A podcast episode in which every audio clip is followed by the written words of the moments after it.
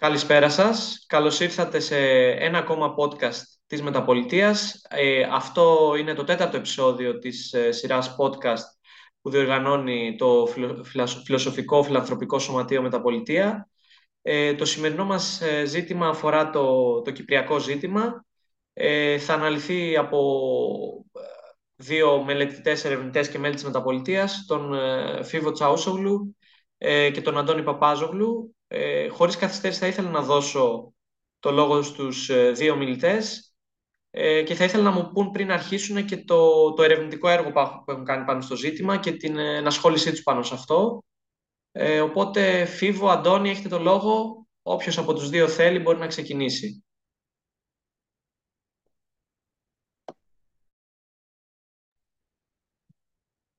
Ε, γεια σας, να ξεκινήσω εγώ. Ε, εγώ με ευχαριστώ καταρχάς τη Μεταπολιτεία για αυτή τη δυνατότητα που δίνεται να αναλύσουμε ένα θέμα που εμένα προσωπικά με απασχολεί γιατί μεγάλωσα στην Κύπρο, γεννήθηκα στην Κύπρο, είμαι Κύπριος στην καταγωγή. Ε, το μελετώ από μικρός, κατάγομαι από μια οικογένεια που έχει εμπλακεί είτε στον αγώνα της ΕΟΚΑ, είτε στα γεγονότα μετά ε, και πολιτική ε, στην Κύπρο, δηλαδή τα ξέρω άμεσα κάποια γεγονότα. Ε, στην ενασχόλησή μας με την νομική επιστήμη μελετώ το Κυπριακό από την άποψη του διεθνούς δικαίου. Ε, αυτά για πριν ξεκινήσω την ομιλία. Ο Αντώνης να πάρει τον λόγο.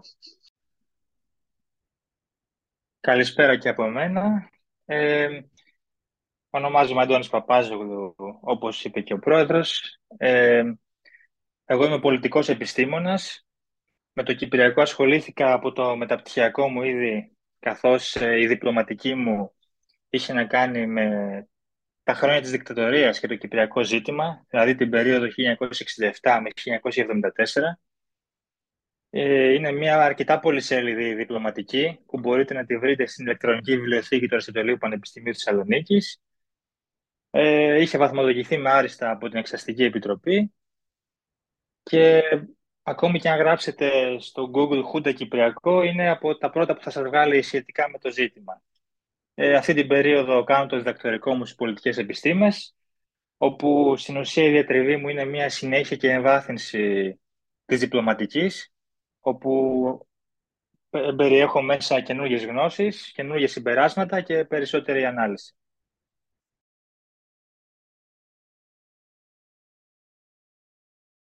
Πολύ ωραία. Νομίζω μετά από αυτή την πρώτη έτσι, ουσιαστικά εισαγωγή στο, στο ερευνητικό σας έργο και στην ανασχόληση με το ζήτημα του Κυπριακού, ήρθε η ώρα να ξεκινήσουμε λίγο αυτό το ζήτημα. Είναι ένα ζήτημα νομίζω το οποίο αν και έχουν περάσει αρκετές δεκαετίες ακόμα ταλαιπωρεί ε, και το, τον ελληνισμό γενικότερα θα έλεγα ε, καθώς ε, ακόμα και σήμερα ε, γίνονται αρκετές προσπάθειες επίλυσης του κυπριακού ζητήματος, καθώς ε, η Κύπρος ουσιαστικά είναι ακόμα διχοτοπημένη. Ε, νομίζω θα το αναλύσουμε και συνέχεια, αλλά σίγουρα θα πρέπει να ξεκινήσουμε με το τι είναι το Κυπριακό, τι έγινε κατά τη διάρκεια του Κυπριακού, ποιοι είναι οι άμεσα εμπλεκόμενες δυνάμεις και τα κυριότερα πρόσωπα και μετά εννοείται να πάμε και στο σήμερα, γιατί είναι κάτι και αυτό ενδιαφέρον θεωρώ. Ε, οπότε, αν θέλετε να ξεκινήσουμε με το ζήτημα του Κυπριακού, ε, με την ανάλυση και το, τα γεγονότα. Ευχαριστώ πολύ. Να ξεκινήσω εγώ, γιατί χρονολογικά και ιστορικά, ε, όσον αφορά τη θεματολογία, νομίζω έχω εγώ την προτεραιότητα. Ε, θα ήθελα να ξεκινήσω τη σημερινή ομιλία με, με αναφορά σε ένα μυθιστόρημα κρόνακας του Κυριάκου Μαργαρίτη, ο οποίος έχει ένα διάλογο στο μυθιστόρημα με τον πατέρα του για να εμπνευστεί για ένα θέμα που τον απασχολεί και θέλει να γράψει για το Κυπριακό. Και έχει ως εξής. Τα 950 χιλιόμετρα που χωρίζουν τη Λάρνακα από την Αθήνα είναι το ζωτικό κενό που σώζει το κοίταγμα στον τόπο από το αληθόρισμα ή την εντροπία. Αδύνατο και να μην γράψεις, παρατήρησα. Είχα μιλήσει στον πατέρα μου για την αποστολή που ίσως αναλάμβανα. Είχε ενστάσεις, τις ήξερα, τις καταλάβαινα.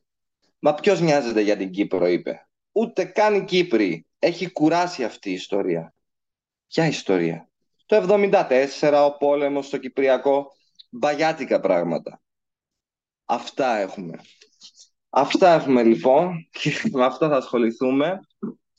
Ε, είναι ωραίο βέβαια και στο, στο συγκεκριμένο μυθιστόρημα ότι για να μιλήσει κάποιος για την Κύπρο, για τον ελληνισμό της Κύπρου, πρέπει να έχει μαυρισμένα νύχια σαν δραπέτη του Αλκατράζ, δηλαδή να έχω σε τα χέρια του στο χώμα σαν τυφλοπόντικας, με την αρρωγή δηλαδή της αρχαιολογικής καπάνης και της ευρύτερης καλλιέργειας της ψυχής για να αντιληφθεί το θέμα του Κυπριακού. Η Κύπρος ως νήσος έχει ενδιαφέρουσα ιστορία. Ούσα δύναμη για τη μελέτη, είναι, για τη σημερινή μελέτη μου, είναι μια βαθιά υποκειμενικότητα, ένα πάθος, ένα συνέστημα, το οποίο όμως στα πλαίσια της επιστημονικής μεθοδολογίας και της αντικειμενικότητας που επιβάλλει το ζήτημα υποχωρεί. Η Κύπρος μετά την Οθωμανική ε, διοίκηση το 1878 πουλήθηκε στους Άγγλους και έγινε μέρος της Βρετανικής Αυτοκρατορίας. Οι Κύπροι για πολλά χρόνια είχαν την πεποίθηση ότι το ευγενές, φιλελεύθερο και πολιτισμένο αγγλικό έθνος, όπως το χαρακτήριζα, θα απέδιδε την Κύπρο στην Ελλάδα, δηλαδή να γίνει ένωση. Μία ένωση που ήταν ο πόθος χιλιετιών. Πριν προχωρήσουμε στην περαιτέρω ανάλυση, να εξετάσουμε τον Κυπριακό λαό, τη σύσταση του Κυπριακού λαού. Το 82% ήταν Έλληνες της Κύπρου και το 18% ε, Τουρκοκύπροι. Η απορία. Οι Τουρκοκύπροι είναι Τούρκοι. Είναι μια απορία πολύ ενδιαφέρουσα και ζωτικής ε, σημασίας για τη μελέτη. Τι ορίζει τον Έλληνα και τι τον Τούρκο; Τα βιολογικά, τα γονιδιακά, τα πολιτισμικά, τα ιστορικά κριτήρια. Πώς αξιολογούνται; Η σημερινή έρευνα βέβαια δεν έχει αυτό το σκοπό, αλλά θα ήταν χρήσιμο να ορίζαμε ως κύριο κριτήριο το άνιμο στοιχείο, το ψυχολογικό στοιχείο, ως και εκτιμένο ζήμωση της ιστορίας, προϊόν ελεύθερης βουλήσεως, δηλαδή την κοινή συνείδηση του λαού. Οι Τουρκοκύπροι διέφεραν από τους Ελληνοκύπριους μονάχα ως προς το θρήσκευμα λόγω της Οθωμανικής διοίκησης. Και αυτό τεκμέρεται από το γεγονός το ότι μέχρι το 1949 ονομαζόντουσαν μουσουλμάνοι της Κύπρου. Πότε άρχισαν να λέγονται Τουρκοκύπροι; Με τον Βρετανό αναπληρωτή Ball που εξέδωσε εγκύκλιο και αντικατέστησε τον όρο. Δηλαδή βλέπουμε μία επέμβαση της Βρετανίας στο, στη συνείδηση του κυπριακού λαού για να αλλάξει κάποια δεδομένα. Το 1950 ο Υπουργός Εξωτερικών της ε, Τουρκίας, Αλή Φωνάντ, δήλωσε για την Τουρκία δεν υφίσταται ζήτημα Κυπριακού. Δηλαδή οι Τούρκοι δεν το είχαν σαν μείζον ε, θέμα της εξωτερικής πολιτικής τους. Κάτι έγινε μετά και οι Τουρκοκύπροι έγιναν ας πούμε το εργαλείο των Άγγλων και κατ' επέκταση των ε, Τούρκων. Οι προσπάθειες να, να κινητοποιηθεί η τουρκική μειονότητα εναντίον της Έλληνο-Κυπριακής ήταν κυρίως των Βρετανών.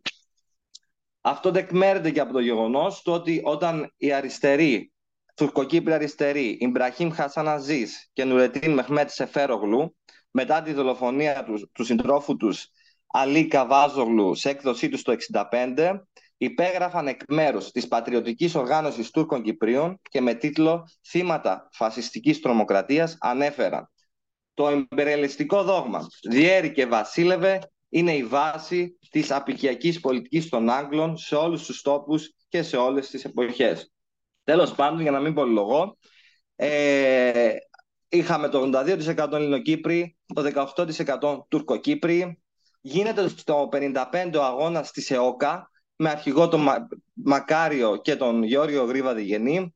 Ο Μακάριος αρχιεπίσκοπος, ο Γρίβας στρατιωτικός, με εμπειρία στην Ελλάδα, στην κασετική καταστροφή και στο Β' Παγκόσμιο Πόλεμο και ξεκινούν, ας πούμε, ε, έναν αντιαπικιακό πόλεμο με τους Άγγλους, μια αντιαπικιακή ανταρσία καλύτερα. ΕΟΚΑ, ΠΕΚΑ και ΑΝΕ. Αυτές οι τρεις οργανώσεις είναι η λεγόμενη συντακτική εξουσία, δηλαδή μια εξουσία που δρά εναντίον του κατακτητή της, ώστε να σχηματίσει ένα κράτος. Βέβαια, σκοπός αυτής, αυτού του αγώνα ήταν η ένωση με τη μητέρα πατρίδα, δηλαδή την Ελλάδα. Οι Τουρκοκύπροι ήθελαν ένωση με την Ελλάδα. Μήπως αυτό πήγαινε κόντρα στο τι θέλει το 18% του λαού; Οι Τουρκοκύπροι δεν, δεν τους ενδιέφερε να γίνει ένωση με την Ελλάδα. Δεν, ήταν, δεν ένιωθαν την, ως μητέρα πατρίδα την Τουρκία, γεγονός που ε, ίσχυσε μετά. Οι Τουρκοκύπροι ήταν αδιάφοροι, δηλαδή ήταν απλά στην εργατική τάξη του Κυπριακού λαού. Μάλιστα, πολλοί υποστήριξαν και την ΕΟΚΑ. Κάποιοι ήθελαν και την ένωση με την Ελλάδα. Ωστόσο, με τον Βρετανικό δάχτυλο κατάφεραν η τουρκοκυπριακή μειονότητα να πάει στα χέρια των, ε, να γίνει εργαλείο των Τούρκων και των Βρετανών. Η ΕΟΚΑ ουδέποτε στην αρχή είχε σκοπό να εξολοθρεύσει τους Τούρκους. Δεν ήταν εχθρός τους ο Τουρκοκύπριος, αλλά εχθρός τους ήταν ο Βρετανός. Μετά τον ένοπλο αγώνα της ΕΟΚΑ, πήγαμε στις Συμφωνίες Ζηρίχης Λονδίνου το 1959, όπου πήραμε το Σύνταγμα. Τι είναι το Σύνταγμα; Ο ανώτατος νόμος, ένας νόμος ο οποίος συντάσσει πολιτεία και δημιουργεί ένα κράτος. Το Σύνταγμα της Κυπριακής Δημοκρατίας που βασίστηκε στις Συμφωνίες Λονδίνου Ζηρίχης ήταν φανερό ότι θα έπαβε να είναι λειτουργικό σε σύντομο χρονικό διάστημα. Για ποιο λόγο; Διότι ο πρόεδρος της Δημοκρατίας προβλεπόταν να ήταν Έλληνο-Κύπριος, ενώ ο αντιπρόεδρος Τούρκο-Κύπριος. Το υπορρικικό, το υπορρικικό συμβόλιο θα απαρτιζόταν από 7 Ελληνοκύπριους και 3 Τουρκοκύπριους υπουργούς, πράγμα μη αντοπροσωπευτικό ως προς την, κύρια, ως προς την σύσταση του Κυπριακού λαού, που ήταν 82-18 ο πρόεδρος και ο αντιπρόεδρος θα είχαν χωριστά ή από κοινού δικαίωμα άρνηση κυρίας βέτο στα κύρια θέματα, δηλαδή της εξωτερικής πολιτικής, της άμυνας και της ασφάλειας. Οι νομοθέτες θα ήταν 70% Ελληνοκύπροι, 30% ε, Τουρκοκύπροι και σε περίπτωση που οι όροι της συνθήκης παραβιάζονταν, οι τρεις κυβερνήσεις, οι τρεις δηλαδή εγγύητριες δυνάμεις της Ελλάδος, της Τουρκίας και της Μεγάλης Βρετανίας θα έπρεπε να διαβουλευτούν μεταξύ τους και σε περίπτωση μη έβρεσης κοινή λύσης θα ήταν εφικτό να αναλάβει καθεμία μονομερός μέτρα προκειμένου να αποκαταστήσουν την κατάσταση που προβλεπόταν από τις συμφωνίες Ζερίχης Λονδίνου. Επίσης δεν υπήρχε πρόβλεψη για τη δημιουργία τακτικού κυπριακού στρατού, δηλαδή δεν είχε το ίδιο το κράτος κατασταλτικό μηχανισμό, αλλά εξαρτόταν το κράτος το δίθεν ανεξάρτητο από την Ελλάδα με τη συμμετοχή 950 στρατιωτών και 650 από την Τουρκία. Σε συνδυασμό με τη διατήρηση από την πλευρά της Μεγάλης Βρετανίας δύο στρατιωτικών βάσεων στη Δεκέλια και το ε, ακροτήριο. Στην ε, εργασία του Σάββατου Παύλου για το Σεφέρ και την Κύπρο αναφέρεται ότι οι συμφωνίες Ζηρίχης Λονδίνου με τον Μακάριο και τον Καραμαλή ήταν μια ταπεινωτική συνθηκολόγηση, μια πρωτοφανής ήττα της Ελλάδος, μια διαβολική επινόηση, διότι δεν αξιοποιήθηκαν οι θυσίες του Κυπριακού Ελληνισμού, ο οποίος μετά από έναν αιματηρό τετραετή αγώνα του 55-59 με την ΕΟΚΑ, επιβραβεύτηκε με μια απαράδεκτη λύση που παραγραφόταν το δικαίωμα αυτοδιάθεσης του Κυπριακού λαού. Ο λαός ο Κυπριακός ήθελε ένωση. Ανταυτού πήρε μια δίθεν ανεξαρτησία. Το κράτος όμως δεν ήταν καν ανεξάρτητο, γιατί ελεγχόταν από άλλα κράτη και ε, έρετος, πούμε, ο θεμελιώδης κανόνας τους, του διεθνούς δικαίου περί εδαφικής ανεξαρτησίας, καθώς προβλεπόταν να επέμβει κάθε μια χώρα ξένη μονομερός σε περίπτωση που έβλεπε ότι κάτι δεν πάει καλά στα εσωτερικά. Έτσι η εξουσία στην Κύπρο στηριζόταν σε διαρχία και στο διαχωρισμό της ελληνικής και τουρκικής κοινότητας. Ο Αρχιεπίσκοπος Μακάριος, βλέποντας ας πούμε το ότι αυτό το ε, σύνταγμα δεν πρόκειται να λειτουργήσει, δεν συμβάλλει στην εύρυθμη λειτουργία της πολιτείας, εισηγήθηκε με την επιστολή του στον αντιπρόεδρο της ε, Δημοκρατίας, Τουρκοκύπριο Κιουτσούκ, αλλά και στις τρεις εγκύτριες δυνάμεις, υπόμνημα που παρουσίαζε τα 13 σημεία του συντάγματος, τα οποία θα έπρεπε να αναθεωρηθούν. Να ερίστο εν παρόδο, δεν προβλεπόταν διαδικασία αναθεώρησης του συντάγματος στις ε, συμφωνίες διερήχης Λονδίνου. Στόχος ήταν να περιορίσει τα δικαιώματα, τα σημαντικά προνόμια των Τουρκοκυπρίων.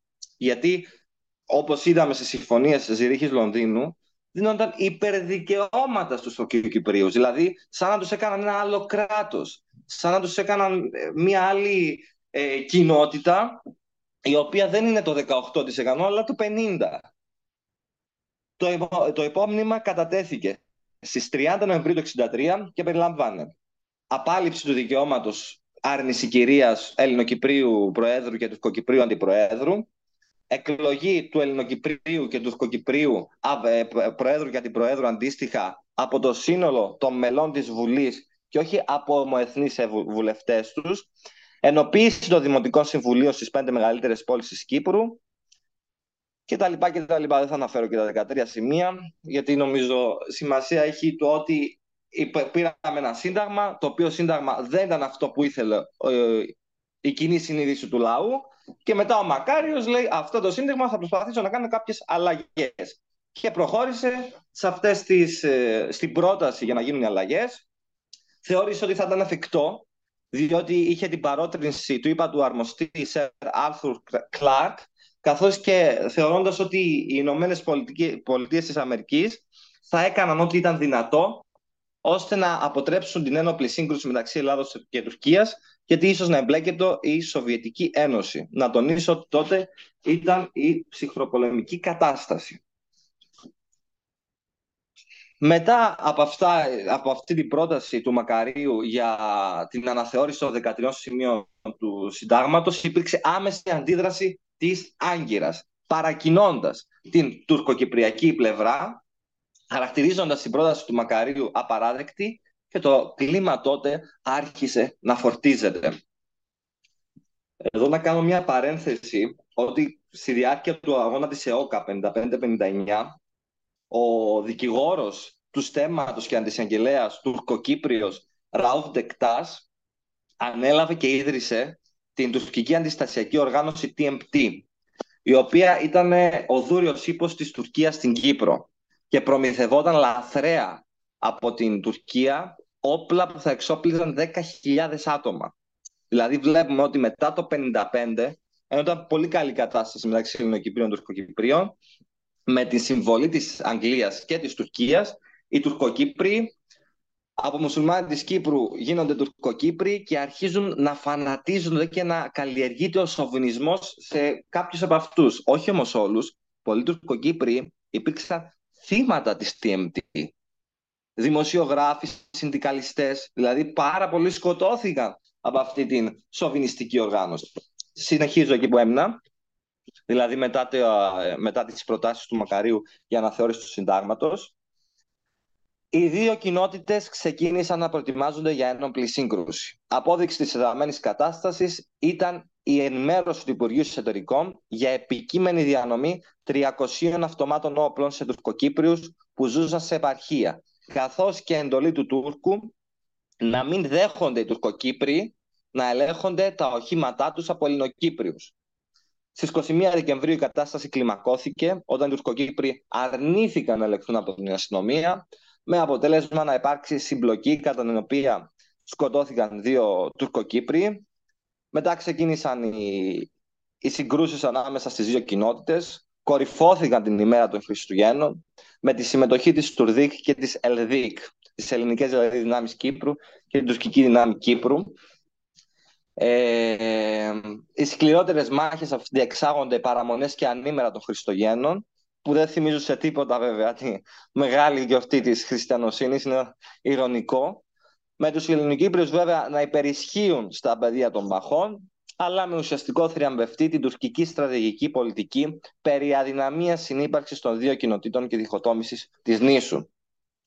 Η Μεγάλη Βρετανία ήρθε ως διαμεσολαβητής.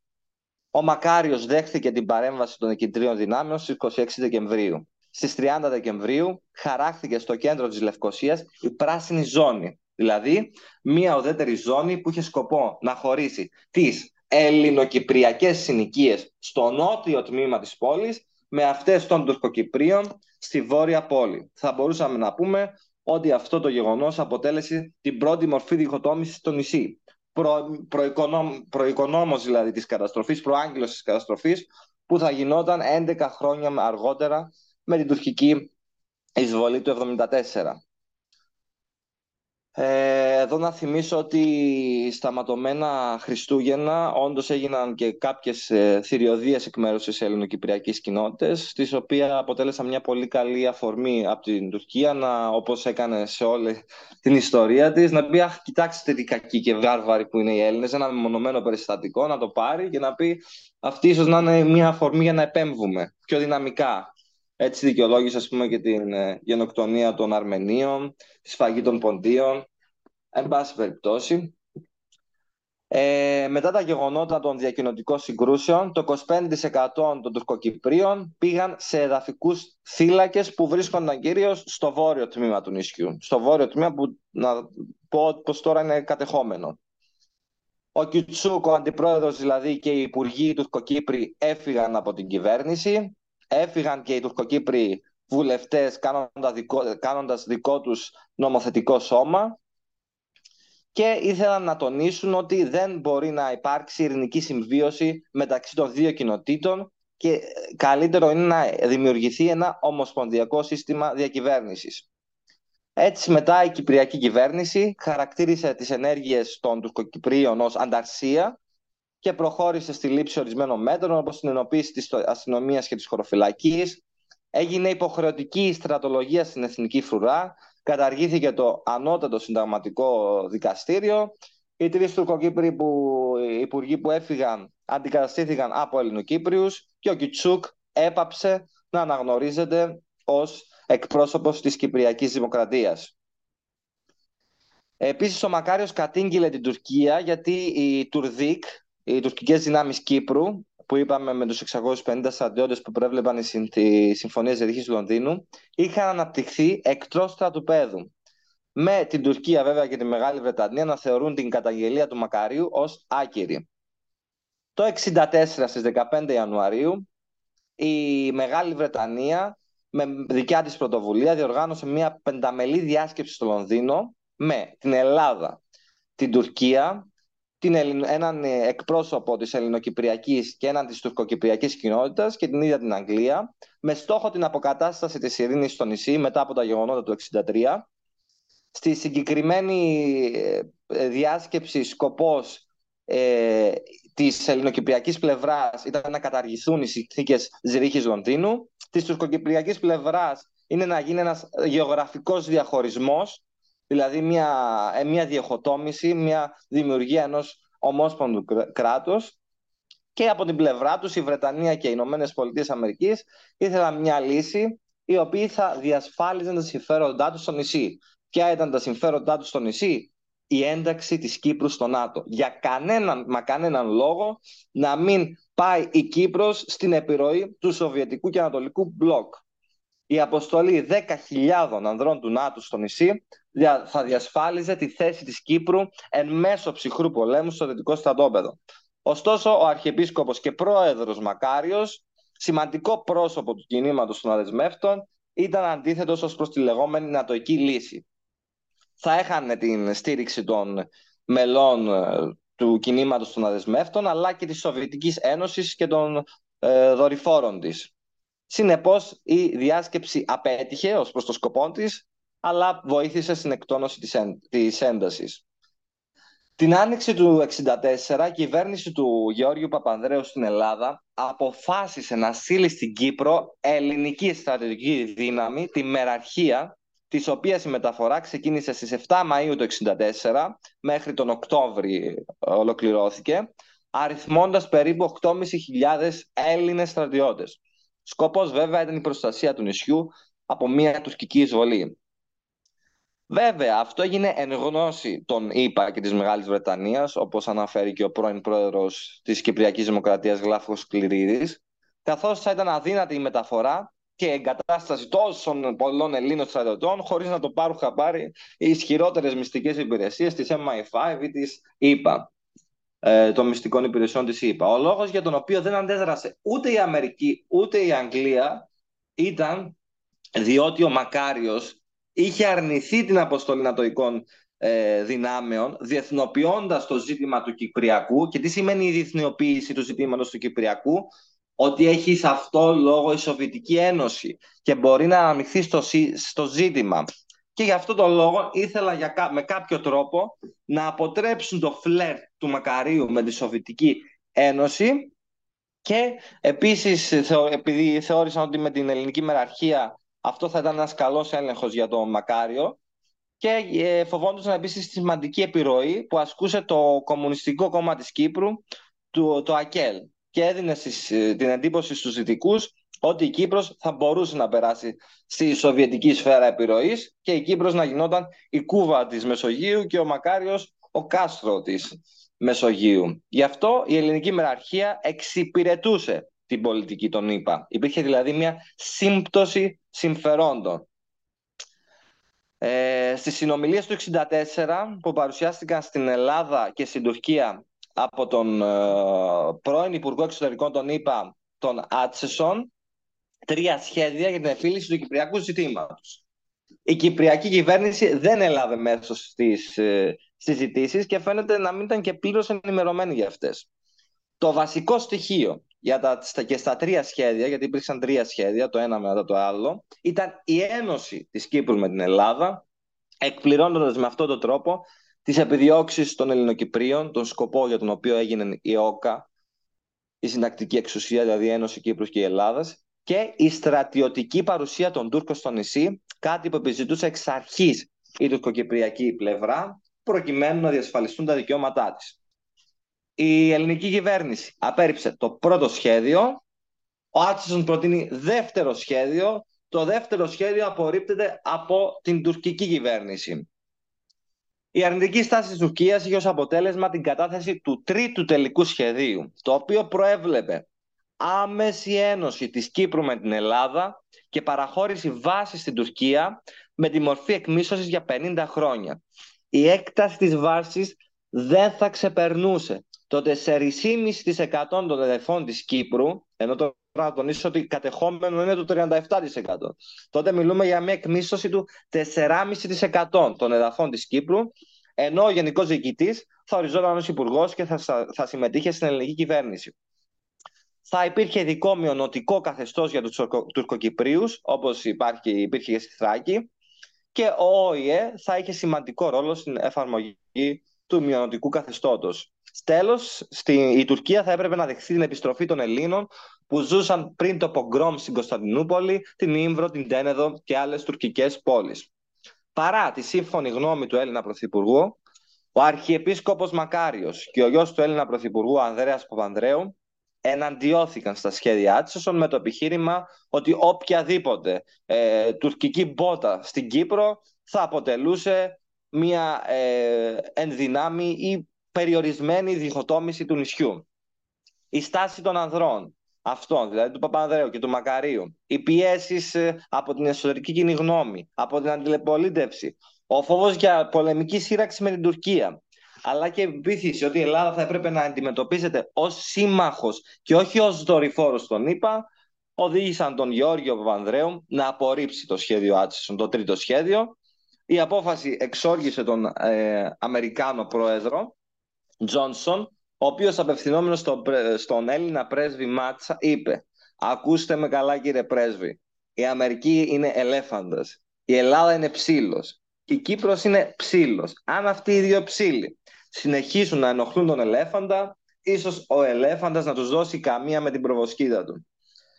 Η αδυναμία της Αθήνας να ελέγξει τον Μακάριο, αδυνατώντας το να εμπλακεί στο Κυπριακό, φάνηκε και με την επίθεση που εξαπέλυσε ο Γρίβας με τις ευχές του Μακαρίου στον τουρκοκυπριακό θύλακα της Μανσούρας κατά τη διάρκεια των ε, διαπραγματεύσεων, που αυτό ήταν το τρόπεο, δηλαδή άλλαξε η στάση των ΗΠΑ και αναθεώρησαν την πολιτική τους, όπου εκεί που συνέκλεινε υπέρ των ελληνικών συμφερόντων, τότε αυτό που τους ενδιέφερε ήταν η αποκατάσταση των σχέσεων με την Τουρκία που είχαν κλονιστεί με την επιστολή του Τζόνσον. Η ελληνική κυβέρνηση ως μέλος του ΝΑΤΟ είχε σκοπό την ένωση της Κύπρου, κίνηση που θα επέβαλε την παροχή κάποιου αντίτιμου στην Τουρκία, όπως αυτό προέβλεπόταν στα σχέδια Άτσεσον. Από την άλλη πλευρά, ο Μακάριος ήθελε να διαφυλάξει την ανεξαρτησία που είχε λάβει πρόσφατα η Κύπρος από τη Μεγάλη Βρετανία και να αποφύγει οποιοδήποτε είδος διχοτόμησης.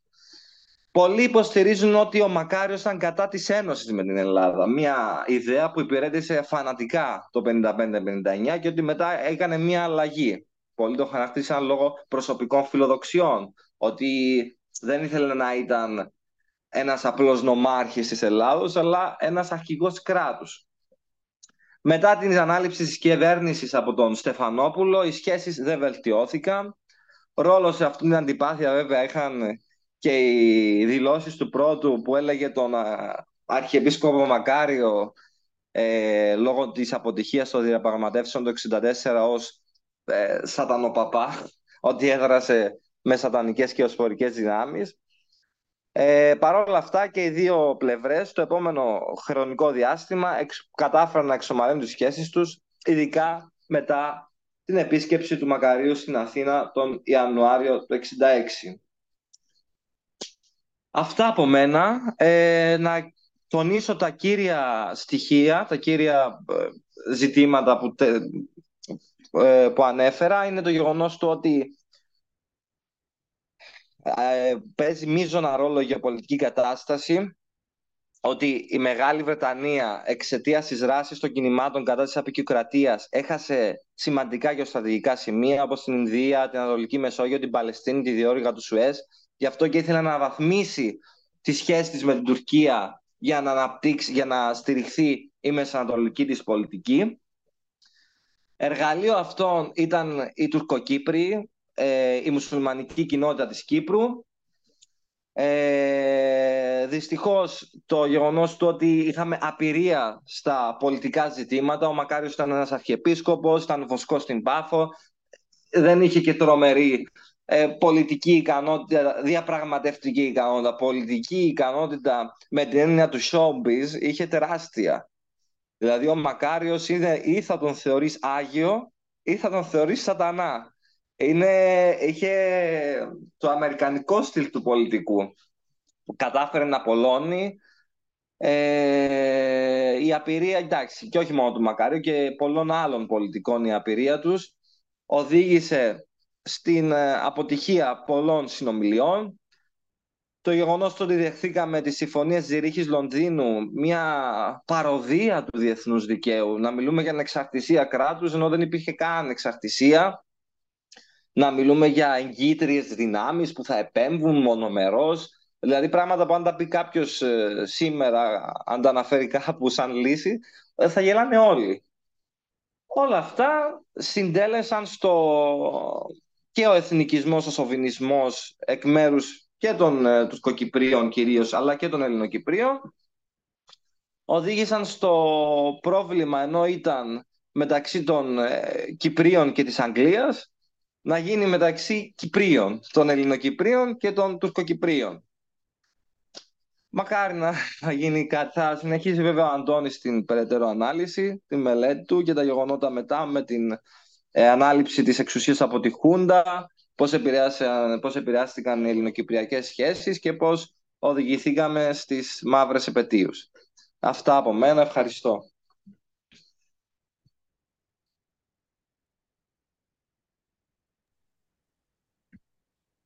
Αντώνη, έχεις το λόγο.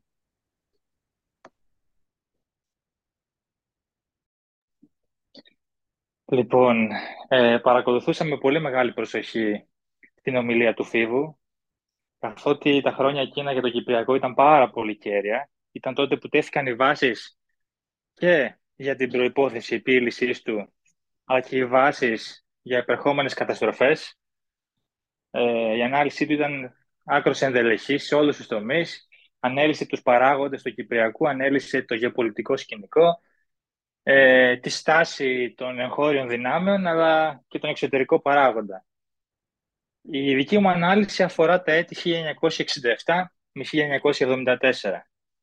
Και γιατί είναι σημαντική αυτή η περίοδος; Αρχικά είναι σημαντική διότι όσον αφορά την Ελλάδα, μετά τον Δεύτερο Παγκόσμιο Πόλεμο και μέχρι σήμερα, τα 7 χρόνια αυτά αποτελούν το μόνο διάλειμμα από ένα δημοκρατικό καθεστώς. Επομένως, έχει πολύ μεγάλο ενδιαφέρον από άποψη των πολιτικών επιστημών να δούμε ένα δικτατορικό καθεστώς. Τι διαφορετικό κάνει σε ένα ζήτημα εξωτερικής πολιτικής και σε ένα εθνικό ζήτημα σε σχέση με μια εκλεγμένη κυβέρνηση. Και επίσης, ειδικά τα χρόνια εκείνα, έχουν γεννήσει πολλές ε, θεωρίες συνωμοσίας, πολλά μυστήρια, πολλές ε, διαφωνίες και εντάσεις μέχρι και σήμερα. Οπότε είναι πάρα πολύ σημαντικό να αποκρισταλώσουμε την ιστορική αλήθεια στο βαθμό που αυτό είναι δυνατό φυσικά. Πηγές που μπορεί κάποιος να ανατρέξει και έχουν χρησιμοποιηθεί από αρκετές έρευνες είναι για παράδειγμα το Office of the Historian όπου εκεί πέρα είναι τα αρχεία του Αμερικανικού Υπουργείου Εξωτερικών. Υπάρχουν δημοσιευμένες επιστολές και τηλεγραφήματα μεταξύ των σημαντικότερων παραγόντων, πρέσβεων, υπουργών εξωτερικών, στελεχών, του Πρόεδρου Νίξον, όπου επομένως μπορούμε να δούμε τη στάση και την ανάλυση της Αμερικής, ακόμα και στελεχών της CIA. Υπάρχουν ε, αποχαρακτηρισμένα πλέον αρκετά έγγραφα από την εποχή εκείνη. Εκτός από το Office of the Historian, πλήθος βιβλίων, συγγραφείς όπως ο Παπαχεράς, ο Ηρακλήδης, ο Ριζάς, ε, ο Καλπαδάκης, ο Δρουσιώτης και πολλοί ακόμη. Επίσης, το 2018 ε, άνοιξε ο φάκελος της Κύπρου, μετά από πάρα πολλά χρόνια που υπήρχε το αίτημα. Και εκεί πέρα υπάρχει η έρευνα της Ελληνικής και της Κυπριακής Βουλής για τα γεγονότα, μαζί με αναλύσεις, αλλά και συνεντεύξεις των πρωταγωνιστών. Λοιπόν, και φυσικά έχει μεγάλη σημασία να ανατρέξει κάποιος στα αρχεία του τύπου της εποχής εκείνης, τον ελληνοκυπριακό τύπο, τον τουρκοκυπριακό τύπο και τις εφημερίδες ε, εδώ στην Ελλάδα, καθώς έδειχναν το κλίμα αλλά και τις θέσεις των διαφορετικών παραγόντων. Για παράδειγμα, οι εφημερίδες που υποστήριζαν το Γρίβα ήταν η Εθνική, μία από αυτές. Ε, τον Μακάριο τον υποστήριζε ο Φιλελεύθερος, η Χούντα την υποστήριζε στην Ελλάδα ο Ελεύθερος Κόσμος κλπ. Ας πάμε τώρα σε μια ιστορική αναδρομή. 21 Απριλίου 1967. Πραξικόπημα ανώτερων και ανώτερων αξιωματικών του ελληνικού στρατού ανατρέπει την ε, εκλεγμένη κυβέρνηση ή μάλλον την κυβέρνηση εκείνων των ημερών, διότι υπήρχε τεράστια πολιτική αστάθεια και οι κυβερνήσεις άλλαζαν πάρα πολύ γρήγορα και συχνά. Και αυτή ήταν και η αφορμή που χρησιμοποίησε το χουντικό καθεστώς για να ανατρέψει το δημοκρατικό πολίτευμα. Το σχέδιο ήταν το ΙΕΡΑΞ, το οποίο ήταν ε, μια προσαρμογή του Νατοϊκού Σχεδίου Προμηθέας, που προέβλεπε ότι αν σε κάποια χώρα αναλάβαν οι κομμουνιστές, θα υπήρχε ένα ολοκληρωμένο σχέδιο στρατιωτικών δυνάμεων για να επαναφέρουν, ας πούμε, την τάξη στα φιλοδυτικά πρότυπα. Και η Χούντα εφάρμοσε τη δική της εκδοχή αυτού του σχεδίου, με πρόφαση ότι υπήρχε κομμουνιστικό κίνδυνο λόγω της πολιτικής αστάθειας. Διότι, όπως ανέφερε και ο Φίβος, βρισκόμαστε στο ψυχρό πόλεμο. Αυτή είναι η δύο μεγάλη πόλη. Το δυτικό μπλοκ και το κομμουνιστικό μπλοκ κάτω από τη σκέπη κυρίως τη Σοβιετικής Ένωσης και στην πορεία και της Κίνας. Οι στρατιωτικοί που, ε, που ήταν οι πρωτεργάτες του κοντικού καθεστώτος ήταν μέλη μιας οργάνωσης που λεγόταν Ιδέα. Ήταν μια συνωμοτική οργάνωση στον ελληνικό στρατό, η οποία είχε σημαντική επιρροή στα γεγονότα και έφτασε να έχει τη δύναμη για να ανατρέψει ένα καθεστώς και να έχει το δικό της επαναστατικό συμβούλιο. Στην αρχή το χοντικό καθεστώς είχε διεθνή απομόνωση. Δηλαδή δεν αναγνωριζόταν από ξένες κυβερνήσεις. Το οποίο βέβαια στη συνέχεια άλλαξε, καθώς αρχές του 1968 η πρώτη χώρα που αναγνώρισε τη Χούντα ως επίσημο καθεστώς της Ελλάδος ήταν η Αμερική και ακολούθησαν και άλλες χώρες μετά το παράδειγμά της. Η πρώτη κίνηση της Χούντας όσον αφορά το Κυπριακό τώρα. 1967. Συνάντηση στην Κεσάνη. Ελληνική ηγεσία με τουρκική ηγεσία. Την ε, συνάντηση της εγκάλεσε η Ελλάδα, η οποία από ό,τι αναφέρουν οι διπλωματικοί κύκλοι πήγε απροετοίμαστη, ε, έθεσε επιτάπητο στην Τουρκία το ζήτημα ένωσης της Ελλάδας με ένα ελάχιστο αντάλλαγμα προς την Τουρκία, μιας μικρής βάσης, που μάλιστα συζητήσει ήταν η βάση αυτή να μην είναι καν καινούργια, αλλά απλά να είναι η Βρετανική βάση, η οποία πλέον απλά να περνά σε τουρκικά χέρια. Οι Τούρκοι δεν το δέχτηκαν αυτό και αυτό έθεσε ένα κακό προηγούμενο, ένα κακό τελεσμένο στη συζητήση των δύο χωρών από εκεί και πέρα. Αυτή η συνάντηση έγινε χωρίς την, ε, τη γνώση της κυπριακής ηγεσίας και πήγαν το συζήτημα να το λύσουν μόνοι τους η Ελλάδα με την Τουρκία, απλά δεν ευωδόθηκαν οι προσπάθειες. Μετά, τον Νοέμβριο του ίδιου έτους, στην Κοφίνο, όπως αναφέρθηκε, οι Τουρκοκύπροι σε ένα σημαντικό βαθμό είχαν αποκλείσει δρόμους ε, στο νησί, είχαν ε, κλειστεί σε διάφορα χωριά, δεν ε, υπάκουαν στην νόμιμη κυπριακή ηγεσία και δημιουργούσαν κάποια εμπόδια και κάποιες εντάσεις. Ως απάντηση, η ελληνοκυπριακή ηγεσία ε, τους άφηνε να μαραίνονται οικονομικά, καθώς ήταν σε δύσκολες συνθήκες διαβίωσης, διότι δεν είχαν σχέση με το επίσημο κράτος. Και έγινε μια προσπάθεια υπό τον Γρίβα, ο οποίος ήταν επικεφαλής της ΑΣΔΑΚ, που ήταν ε, ο υπέρτατος στρατιωτικός θεσμός της άμυνας της Κύπρου, στον οποίο υπαγόταν και η ΕΛΔΙΚ και η Εθνική Φρουρά, να ανοίξει ένας δρόμος που είχαν κλείσει οι Τουρκοκύπροι και τον είχαν καταλάβει. Για την κίνησή του αυτή χρησιμοποίησε αρκετή στρατιωτική δύναμη, εμπλέχθηκε και ο στρατός, κάτι το οποίο ήταν λάθος, διότι ε, με τη χρήση στρατού δόθηκε αφορμή στην Τουρκία να κατηγορήσει την ύπαρξη Ελλήνων στρατιωτών και ελληνικών στρατιωτικών δυνάμεων στην Κύπρο και απέτησε το να φύγουν αυτές, διότι όπως θυμάστε στην Κύπρο, εκτός από την Ελδίκη, υπήρχε και η μεραρχία που μεταφέρθηκε επί Γεωργίου Παπαδρέου, ενώ και στην Εθνική Φρουρά, που είναι ο Κυπριακός στρατός, αποτελεί το μένα από Κύπριους στρατιώτες, αλλά αξιωματική ήταν από την Ελλάδα. Και επειδή υπήρξαν νεκροί στο χωριό αυτό, Τουρκοκύπροι, υπήρξε δηλαδή ματοκύλισμα παρά την επιτυχή ελληνοκυπριακή επέμβαση, η Τουρκία απέτησε από την Ελλάδα να αποσύρει ολόκληρη τη μεραρχία της, των 8 περίπου χιλιάδων στρατιωτών, να πάρει το γρίβα πίσω στην Ελλάδα, που ήταν επικεφαλής της άμυνας της Κύπρου, ενώ απέτησε να διαλυθεί η εθνική φρουρά προς το Μακάριο, αλλιώς απείλησε ότι θα εισέβαλε στην Κύπρο. Προσέξτε, 7 χρόνια πριν γίνει η εισβολή, η Τουρκία είχε ήδη ξανααπειλήσει δεύτερη φορά για εισβολή μετά το 1964. Η Αμερική, γιατί δεν ήθελε φυσικά δύο ανατολικές χώρες να έχουν σύγκρουση μεταξύ τους και πόλεμο, ε, διαμεσολάβησε, πίεσε πάρα πολύ την Ελλάδα.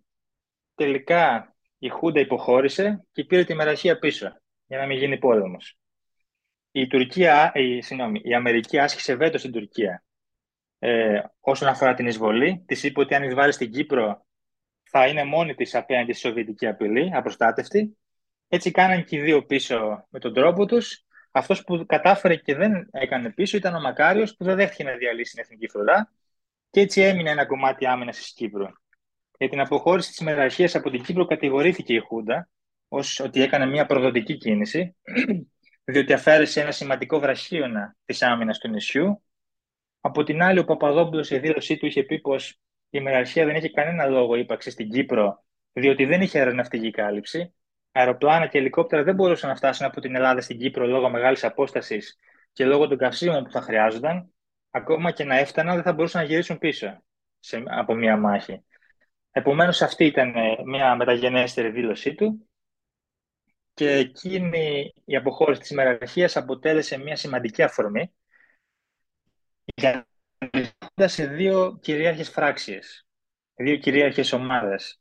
Η μία ήταν η Γιώργο Παπαδόπουλο και η άλλη ήταν μια πιο ακραία ομάδα η οποία είχε ε, επιρροή σε πολύ σημαντικούς τομείς του στρατού και ειδικά στο στρατό στην Κύπρο, που ήταν υπό τον ταξίαρχο Ιωαννίδη, ο οποίος είχε υπηρετήσει παλιότερα στην Κύπρο και ήταν επικεφαλής της ΑΤΕΣΑ, της στρατονομίας επιχουντικού καθεστώτος. Της πιο σκληρής έτσι μονάδας του καθεστώτος. Οι οποίοι θεωρούσαν ότι ο Παπαδόπουλος είχε, δεν, δεν έπρεπε να υποχωρήσει και έπρεπε να πάει κοντά στους Τούρκους. Στη συνέχεια τώρα, αυτή η φράξια προχώρησε σε αρκετές συνωμοτικές κινήσεις, όπως θα φανεί παρακάτω. Όμως γρήγορα από την αποχώρηση της ημεραρχίας, ο βασιλιάς διότι η Χούντα είχε ανατρέψει την κυβέρνηση, αλλά υπήρχε ακόμα ένας βασιλιάς, ε, έκανε κίνημα εναντίον της Χούντας για την ανατρέψει και να αναλάβει την εξουσία ώστε να φέρει την ε, κυβέρνηση πίσω. απέτυχε το πραξικόπημά του, μιας και η Χούντα έλεγχε το μεγαλύτερο μέρος του στρατού και έφυγε στη Ρώμη εξόριστος και δεν γύρισε ποτέ ξανά ως βασιλιάς στην Ελλάδα, όπως γνωρίζουμε. Στη συνέχεια, το 1968, βλέποντας ότι δεν υπήρχε διάθεση για λύση από τους Τούρκους στα παλιά πρότυπα, αλλά και έχοντας φύγει η Μεραρχία, που ήταν σημαντικό κομμάτι της άμυνας του νησιού, ο Μακάριος έκανε την περίφημη δήλωση ότι πλέον η ένωση της Κύπρου με την Ελλάδα ήταν ευκταία και όχι εφικτή.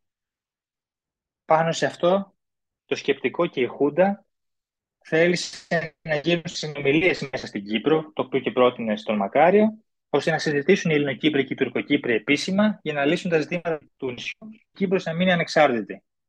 Δηλαδή να διαλυθούν οι φύλακες, οι Τουρκοκύπροι να επιτρέπουν νόμιμη κυπρική κυβέρνηση και να γίνουν συζητήσεις ώστε να περάσουν οι περισσότερες θέσεις του Μακαρίου και οι Ελληνοκύπροι να έχουν πιο ισχυρό ρόλο στο νησί τους. Αλλά πλέον δεν διαφαινόταν ότι θα μπορούσε να ενωθεί και εκεί την Ελλάδα. Δηλαδή, μια καλύτερη της κατάστασης, απλά ιδεατή σύμφωνα τα προηγούμενα χρόνια. Τελικά έγινε αυτή η συνάντηση. Για χρόνια υπήρχαν συζητήσεις. Καλό βήμα. Οι Τουρκοκύπροι είχαν αποδεχτεί πολλές από τις θέσεις του Μακαρίου. Φυσικά η Τουρκία όποτε ήθελε επηρέαζε τους Τουρκοκυπρίους και αυτοί άλλαζαν άποψη, διότι οι Τουρκοκύπροι αποτελούσαν ως ένα εργαλείο της τουρκικής πολιτικής, ενώ αντίθετα η Κυπριακή ηγεσία, οι Ελληνικοί Κύπροι, δεν αποτελούσαν συνέχεια της ελληνικής πολιτικής, της ελλαδικής πολιτικής, είχαν τη δική τους πολιτική. Επομένως, στους πολλούς πόλους που έχουμε, η Ελλάδα και οι Έλληνες της Κύπρου συνήθως διαφωνούσαν σε πάρα πολλά θέματα, ενώ οι Τούρκοι μουσουλμάνοι της Κύπρου με την Τουρκία συμφωνούσαν σχεδόν σε όλα. Το οποίο είναι αρκετά σημαντικό για το πώς πήγαν τα πράγματα από εκεί και πέρα. Σημαντικό να φέρουμε πίσω ότι υπήρξαν απόπειρες δολοφονίας κατά και του Παπαδόπουλου, του ηγέτη της Ελλάδας τότε, του χουντικού καθεστώτος, αλλά και κατά του Μακαρίου, του Προέδρου της Κύπρου. Συγκεκριμένα, η απόπειρα κατά του Παπαδόπουλου φαίνεται από τα στοιχεία να υπάρχει έμεση εμπλοκή από το νησί της Κύπρου, διότι ο Παναγούλης που είχε κάνει την, ε, τη βοβιστική ενέργεια απέναντι στο, στο Γεώργιο Παπαδόπουλο, ε, είχε επικοινωνήσει με τον Λισαρίδη, που ήταν ε, ένας επιφανής αριστερός της εποχής και σύμβουλος του Μακαρίου και γιατρός. Αυτός ε, επικοινώνησε με τον Μακάριο και τους ζήτησε να βοηθήσουν τον Παναγούλη στην απόπειρα κατά του Παπαδόπουλου. Ο Μακάριος δεν ήθελε να εμπλακεί σε κάτι τέτοιο και άφησε το ζήτημα να το χειριστεί ο Γιωρκάτζης, που ήταν ο Υπουργός Εσωτερικών και Αμήνης της Κύπρου. Ο Γιωρκάτζης ε, προμήθευσε τον Παναγούλη Επίσης, τον βοήθησε να βρει έγγραφα για να μεταφερθεί εκτός Ελλάδος. Βέβαια, η, η απόπειρα δεν πέτυχε και ο Παναγούλης αργότερα συνελήφθη. Μετά από χρόνια φέθηκε ελεύθερος. Στη συνέχεια, η απόπειρα κατά του Μακαρίου που έγινε ήταν από στελέχη του Εθνικού Μετώπου, μια οργάνωση η οποία υποστήριζε την ένωση της Κύπρου με την Ελλάδα με κάθε κόστος και θεωρούσε ότι ο Μακάριος είχε κάνει πίσω σε αυτό. Και αυτοί συνελήφθησαν, ο Μακάριος επέζησε. Και στη συνέχεια λένε ότι ο Γιορκάντης, ο Υπουργός Άμυνας και Εσωτερικών της Κύπρου, είχε εμπλακεί στην απόπειρα αυτή, σε συνεργασία με, όπως είπα πριν, την ακραία πλευρά της Χούντας, τη δεύτερη φράξια του στρατιωτικού καθεστώτος, την Ιωαννιδική. Κάποιοι στρατιωτικοί δηλαδή δρούσαν πίσω από την πλάτη της ηγεσίας του στρατιωτικού καθεστώτος στην Ελλάδα. Αυτοί είχαν ε, τις δικές τους συνομωτικές τάσεις και μία από αυτές φαίνεται ότι ήταν ε, η δολοφονία του Μακαρίου σε, σε έτσι, συμμαχία, ας πούμε, με κάποια στοιχεία της Κύπρου. Στη συνέχεια, ο Γιορκάτης δολοφονήθηκε. Κάποιοι κατηγόρησαν τον Παπαποστόλο, ο οποίος ήταν ε, αξιωματικός από την Ελλάδα και ήταν και στο καθεστώς του Ιωαννίδη, στο κύκλο του. Αυτό δεν έχει αποδειχτεί ποτέ ακόμη και μάλλον δεν θα αποδειχτεί ποτέ η υπόθεση επισήμως έχει κλείσει. Δεν έχει βρεθεί ο δολοφόνος του, του Γεωροκάτζη. Κάποιοι λένε ότι επειδή όλοι μαζί κανόνισαν τη δολοφονία του Μακαρίου, τον σκότωσαν για να μην μιλήσει. Αλλά δεν έχουμε αποδείξεις δυστυχώς ούτε για το ένα ούτε για το άλλο. Στη συνέχεια υπήρχε η πιο μεγάλη και πρώτη διαφωνία του ελληνικού καθεστώτος με το Μακάρια το 1971, γιατί ενώ οι Τουρκοκύπροι είχαν αποδεχτεί τις πιο πολλές θέσεις του Μακαρίου, και φαινόταν ότι πηγαίνει σε μια λύση το ζήτημα, σε μια Κύπρο ξανά ενωμένων κοινοτήτων με καλύτερες όμως θέσεις για τους Έλληνες της Κύπρου, ε, ο Μακάριος δεν δεχόταν ένα αίτημα των Τουρκοκυπρίων να έχουν τη δική τους τοπική αυτοδιοίκηση. Η Ελλάδα πίεσε το Μακάριο ότι αυτό δεν είναι ένα ζήτημα τόσο κέριο και ότι δεν είναι αρκεί να, ένα τέτοιο ζήτημα για να πετάξει ό,τι έχουν κερδίσει συνομιλίες τόσα χρόνια στα σκουπίδια. Εκείνος επέμενε όμως, δεν δεχόταν αυτό το ζήτημα το ένα. Και η Ελλάδα απείλησε το Μακάριο. Τον απείλησε ότι αν η Κυπριακή ηγεσία δεν ακολουθεί την πολιτική της Ελλάδος, που αποτελεί το εθνικό κέντρο όλου του ελληνισμού, τότε πικρά μέτρα θα λαμβάνονταν εναντίον της. Το οποίο ήταν μια ξεκάθαρη απειλή της Ελλάδα απέναντι στην Κύπρο. Ε, Μακάρι παρόλα αυτά δεν υποχώρησε από τη θέση του. Οι συνομιλίες δυστυχώς διαλύθηκαν εκεί που φαινόταν ότι θα λύγουν τα πάντα. Ε, και τότε υπήρξαν οι πρώτες φήμες ότι η Ελλάδα και η Τουρκία θα έλυναν το Κυπριακό πίσω από την πλάτη της Κύπρου. Το οποίο υπάρχουν ενδείξεις γι' αυτό, χωρίς αποδείξεις, ότι υπήρχε μια συμφωνία αν ε, οι συνομιλίες δεν επρόκειτο να ευοδοθούν, να χωρίσουν με κάποιο τρόπο η Ελλάδα και η Τουρκία την Κύπρο στα δύο το οποίο βέβαια δεν έγινε ποτέ. Στη συνέχεια, η σχέση της Ελλάδας με την Κύπρο χειροτέρεψε κι άλλο. Αρχές του 1972, ο πρέσβης της Ελλάδας στην Κύπρο, ο Παναγιωτάκος, μιλούσε ξεκάθαρα δημόσια αντίον του Μακαρίου και πως η Ελλάδα θα αναλάβει δράση, πως δεν είναι δυνατόν η ηγεσία της Κύπρου να καθυστερεί την επίλυση του ζητήματος και να προβάλλει αντιστάσεις ε, στο στρατό της Κύπρου, την Εθνική Φρουρά, οι αξιωματικοί από την Ελλάδα ε, καταφέρονταν εναντίον του Μακαρίου και το κλίμα ήταν αρκετά ενωτικό. Ο στρατός στην Κύπρο σε μεγάλο βαθμό ήθελε την ένωση με την Ελλάδα και θεωρούσε ότι η πολιτική της Κύπρου ήταν ε, ενάντια σε αυτό, υποχωρητική. Πιο πολλοί από τους στρατιωτικούς αυτούς ήταν στον κύκλο του Ιωαννίδη δηλαδή από το στρατιωτικό καθεστώς της Ελλάδας της σκιώδη χούντα, όπως είπαμε, τους πιο ακραίους. Και ενώ ο στρατός στην Κύπρο ήταν έτοιμος να ανατρέψει το Μακάριο, Κυπριακός στρατός, να θυμίσω, με ελλαδική καθοδήγηση, ο... βγήκε προς τα έξω η είδηση αυτή ότι θα γινόταν πραξικόπημα από κάποιες συνομιλίες τηλεφωνικές που έκανε ο πρέσβης της Ελλάδος εκεί πέρα. Ε, το μάθανε οι Αμερικανοί ο Κληρίδης μίλησε με τον Πόπερ, τον πρέσβη της Αμερικής στην Κύπρο, του ζήτησε να αναλάβουν δράση. Η Αμερική επικοινώνησε με τον Παπαδόπουλο και του είπε να μην ανατρέψει το Μακάριο, γιατί αυτό θα έφερε πολύ μεγάλη ένταση και διχασμό στις χώρες, στην Ελλάδα, την Κύπρο και την ε, Τουρκία, το οποίο θα το εκμεταλλεύονταν οι Σοβιετικοί και δεν θα έκανε καλό σε κανέναν. Ο Παπαδόπουλος είπε ότι ποτέ δεν έχει σκοπό να κάνει πραξικόπημα και κάτι τέτοιο δεν έγινε. Τη μέρα εκείνη κιόλας πλήθη λαού βγήκαν στην Κύπρο να υποστηρίξουν το Μακάριο το οποίο δείχνει ότι παρά τα όσα πίστευε ο πρέσβης της Ελλάδα εκεί πέρα, πως εφόσον ο στρατός της Κύπρου ήταν με το μέρος της Ελλάδας, ήταν και ο λαός, ο λαός της Κύπρου φάνηκε ότι ήταν πάλι πίσω από το δικό του ηγέτη, τον Μακάρια. Στη συνέχεια, η στάση Ελλάδα και Κύπρου ψυχράνθηκε. Η Ελλάδα απέσυρε τον Παναγιωτάκο και για μήνες δεν είχε καν πρέσβη στην Κύπρο η Ελλάδα. Η... Ο Μακάριος εισήγαγε στην Κύπρο όπλα από την Τσεχοσλοβακία για, καθώς φαινόταν ότι ήθελε να δημιουργήσει δικά του σώματα ασφαλείας, πέρα από τα επίσημα, για να προστατεύουν το καθεστώς και μάλιστα όπλα από ένα, μια χώρα του Ανατολικού Μπλοκ, το οποίο έφερε τον εκνευρισμό και της Αμερικής και της, ε, και της ελληνικής, έτσι, και του ελληνικού καθεστώτος.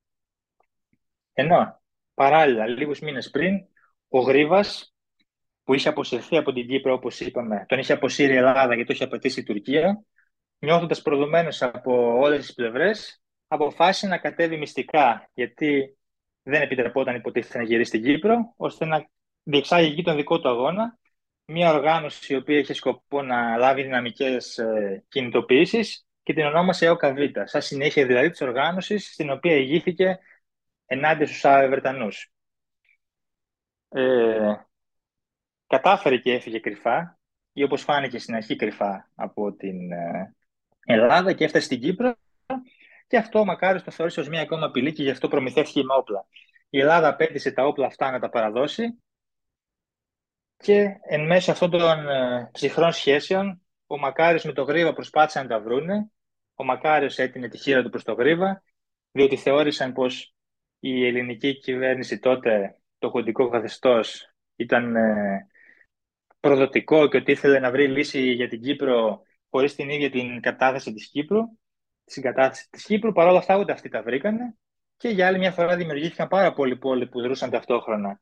Υπήρχε ο Γρήβα, ο οποίος στο, στο, στη δική του ιδεολογία θεωρούσε ότι με τον τρόπο του, με τις οργανώσεις του πάλευε για την Ένωση, με κάθε κόστος.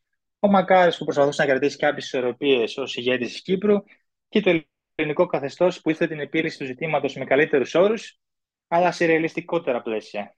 Και δεν πίστευε πλέον ότι μπορούσε να επιτευχθεί με τις νέες συνθήκες η Ένωση. Οι Τούρκοι παρακολουθούσαν ε, πιο προσεκτικά εκείνη την περίοδο, δεν ε, επενέβαιναν πλέον κατά τη διάρκεια των συνομιλιών.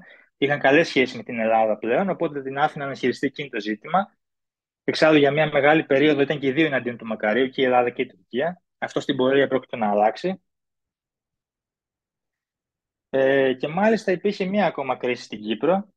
Τρεις Μητροπολίτες, ο Μητροπολίτης Πάφο, ο Μητροπολίτης Κιτίου και ο Μητροπολίτης Κερίνιας, ε, ζήτησαν από τον Μακάριο να παραιτηθεί από πρόεδρος της Κύπρου, γιατί θεωρούσαν ότι δεν συνάδει να είναι κάποιος ταυτόχρονα πρόεδρος και αρχιεπίσκοπος. Ε, μέσα σε αυτό το κλίμα, αυτοί ζήτησαν υποστήριξη από το καθεστώς της Χούντας, το οποίο τους ε, φάνηκε να, να τους ενθαρρύνει στην αρχή, χωρίς όμως να αναλάβει το ίδιο δράση, αν και στη συνέχεια θα δούμε ότι δεν τους υποστήριξε εναντίον του Μακαρίου. Αυτοί είχαν καλή σχέση με το Γρήβα, αν και δεν ακολουθούσαν πάντα την ίδια πολιτική. Ήταν λίγο αυτόνομοι μεταξύ τους, αλλά υποστήριζαν ένα τον άλλο. Οι, οι τρεις Μητροπολίτες με τον Γρήβα. Στην πορεία όμως, οι σχέσεις Ελλάδος και Κύπρου, οι επίσημες σχέσεις, βελτιώθηκαν. Ε, ο Μακάρης έκανε ένα σχηματισμό της κυβέρνησής του έβγαλε εκτός τον Υπουργό Εξωτερικών τον Κυπριανού. Γιατί έγινε αυτό, γιατί το ελληνικό καθεστώς δεν τον ήθελε τον Κυπριανό ως Υπουργό Εξωτερικών της Κύπρου, διότι η Ελλάδα έχει προτείνει να ξαναγίνουν νέες συνομιλίες μεταξύ των κοινοτήτων και να συμμετέχουν η Ελλάδα και η Τουρκία βοηθητικά. Δηλαδή, ο καθένας να δώσει από ένα δικαστικό, όπως και η Ελλάδα έδωσε πράγματι στην πορεία των Δεκλερή, εξαιρετικό δικαστικό, ε, για να επιληθούν τα ζητήματα που είχαν αφήσει στη μέση τότε λόγω της διαφωνίας του Μακαρίου ε, ο Κυπριανό σε μια συνάντηση στον ΟΗΕ είχε καταφερθεί εναντίον του Έλληνα Υπουργού Εξωτερικών και είχαν μαλώσει και δέχτηκε ο Μακάριος αυτό το ελλαδικό αίτημα. Επίσης, δέχτηκε να παραδώσει τα τσεχοσλοβακικά όπλα στη δύναμη του ΟΗΕ, τη ειρηνευτική δύναμη εκεί στην πράσινη γραμμή. Και από την άλλη, το ελλαδικό καθεστώς δεν, ε, δεν υποστήριξε τελικά τους τρεις Μητροπολίτες που ήθελαν να καθαρίσουν το Μακάριο. Ε, έστειλε πρέσβη τελικά η Ελλάδα στην Κύπρο. Οι σχέσεις βελτιώθηκαν, οι επίσημες μεταξύ των δύο κρατών και προσπάθησαν να πορευτούν με τις διακοινωτικές συνομιλίες. Ενώ παράλληλα, βλέποντας τα αυτά, ο Γρήβα άρχισε τις πρώτες ενέργειές του με την ΕΟΚΑ Β, με παράδειγμα την τοποθέτηση βομβών σε αστυνομικά τμήματα και στη συνέχεια με απαγωγές επιφανών Κυπρίων. Καθώς θεωρούσε ότι με τον τρόπο αυτό μπορούσε να πιέσει ώστε οι κυβερνήσεις των δύο κρατών να οδηγήσουν τα πράγματα στην Ένωση, ασχέτως του πολιτικού και διεθνούς κλίματος της εποχής. Το οποίο φυσικά, όπως καταλαβαίνετε, δημιούργησε ένα τεράστιο διχασμό στην Κύπρο. Από τη μία ήταν οι γρηβικέ δυνάμεις, ο τύπος, οι εφημερίδες του, ε, οι εκρήξεις, τα μέλη, ε, κλέβανε όπλα από αποθήκες της εθνικής φρουράς. Από την άλλη ήταν ε, οι παρακρατικές ομάδες του Μακαρίου, όπως το εφεδρικό, οι οποίες συλλάβαναν μέλη του ΣΕΟΚΑ Β χωρίς να είναι αστυνομικοί. Υπήρχαν ε, καταγγελίες που φτάσανε μέχρι και διεθνώς για βασανισμούς μελών της ΣΕΟΚΑ Β. Γενικά ήταν άρσιμο το κλίμα και αυτό, όπως τα έλεγαν κάποιοι, έβγαινε προς τα έξω. Στη συνέχεια, ο Παπαδόπουλος για πρώτη φορά καταδίκασε την ΕΟΚΑ Β, ενώ στην αρχή τηρούσε συγγύη χθείους εναντίον της και είπε πως δεν χωράνε τρομοκρατικές ενέργειες στην Κύπρο και πως αυτό κάνει μόνο κακό υποστήριξε τον Μακάριο στον νόμιμο ηγέτη του νησιού, ο οποίος το 1973 εκλέχθηκε εκ νέου πρόεδρος, καθώς δεν κατέβηκε καν αντίπαλός του, διότι ο Γρήβας δεν επέτρεπε σε κανέναν από την αντιμακαριακή πλευρά να κατέβει υποψήφιος, θεωρούσε ότι ο αγώνας που έπρεπε να γίνει είναι μόνο πολεμικός και δεν έπρεπε να πολιτικοποιηθεί. Τελικά, όσον αφορά τους τρεις Μητροπολίτες που αναφέραμε πριν, συγκάλεσαν ιερά σύνοδο, καθαίρεσαν τον Μακάριο από αρχιεπίσκοπο και στις γρηβικέ εφημερίδες πλέον Αρχιεπίσκοπος και πρόεδρος Κύπρου Μακάριος αναφερόταν ως Μιχάλης Μούσκος, που είναι το κοσμικό του όνομα, όχι το ιερατικό του, το οποίο θεωρείται προσβλητικό για έναν ιερέα. Στη συνέχεια, βέβαια, ο Μακάριος την κάλεσε η Ιερά Σύνοδο μίζωνα, δηλαδή με, ε, με ιεράρχες από όλες τις χώρες της Ανατολικής Μεσογείου, που, για παράδειγμα, ο Πατριάρχης της Αλεξανδρίας βρισκόταν εκεί πέρα, και αυτοί τελικά καθαίρεσαν τους τρεις Μητροπολίτες και επανέφεραν τον Μακάριο στη θέση του. Δείχνοντας πόση δύναμη είχε ο Μακάριος και στο διεθνές εκκλησιαστικό σκηνικό. Συνεχίζοντας, ε, το 1973 ο Παπαδόπουλος αποφάσισε το στρατιωτικό καθεστώς στην Ελλάδα να γίνει πιο πολιτικό. Είπε ότι θα γίνουν εκλογές στους επόμενους μήνες, καταργήθηκε ο στρατιωτικός νόμος και διεξήγαγε δημοψήφισμα στην Ελλάδα για την κατάργηση της βασιλείας. Μέχρι πριν, όταν ο βασιλιάς είχε εκδιωχθεί, είχε αναλάβει ρόλο αντιβασιλέα ανώτατος αξιωματικός του στρατού. Στη συνέχεια το ρόλο αυτό τον ανέλαβε ο Παπαδόπουλος και όταν το δημοψήφισμα ε, του ελληνικού λαού το 1973 ψήφισε ενάντια στη Βασιλεία, ο Παπαδόπουλος αυτό ανακηρύχθηκε πρόεδρος της Δημοκρατίας. Αυτό ήταν ένας ακόμη λόγος που δημιούργησε ρήγμα μέσα στο στρατιωτικό καθεστώς, διότι η πιο σκληρή της Χούντας δεν ήθελε να πολιτικοποιηθεί, ήθελε να μείνει στρατιωτικό. Έβλεπαν τον Παπαδόπουλο και την ηγεσία να προκυρήσει εκλογές, να, το στρατιωτικό νόμο να τον καταργεί, έβλεπε ομιλίες με κοστούμι και όχι με, με στολή, έβλεπε ότι τα είχε βρει με το Μακάριο και πήγαιναν πιο ήπια το θέμα και όχι με πιο έτσι ακραίο τρόπο και έτσι άρχισε να εξηφαίνεται η δική του ανατροπή αυτή τη φορά. Όπως εξηφαινόταν η ανατροπή του Μακαρίου στην Κύπρο, τώρα εξηφαινόταν πλέον η ανατροπή του Παπαδόπουλου στην Ελλάδα.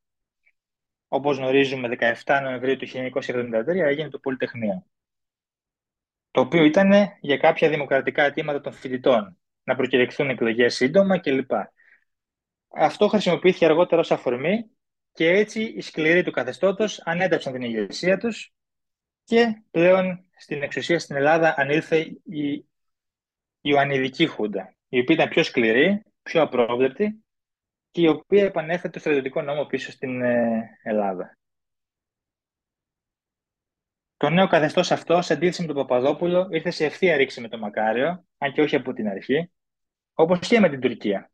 Διότι εκεί πέρα, τέλη του 1973 με αρχέ του 1974, άρχισαν τα ζητήματα που έχουμε σήμερα γνωστά με τα κοιτάσματα μεταξύ Ελλάδος και Τουρκίας. Διότι είχαν βρεθεί υδρογονάνθρακες. Η Τουρκία ήθελε να κάτσει να συζητήσει με την Ελλάδα το διαμοιρασμό τους. Η Ελλάδα του Ιωαννίδη δεν ήθελε κάτι τέτοιο. Θεωρούσε ότι βρίσκεται σε ισχυρή διαπραγματευτική θέση και δεν προχωρούσε στι συζητήσει με την Τουρκία. Αυτό σιγά σιγά άρχισε να δημιουργεί ένα χάσμα μεταξύ των δύο χωρών που είχαν βρει τις καλές τους σχέσεις, το οποίο φυσικά έπαιξε για αυτό το ρόλο του στην μετέπειτα εισβολή, αν και εννοείται δεν είναι σε καμία περίπτωση ο κύριος λόγος που αυτή έγινε.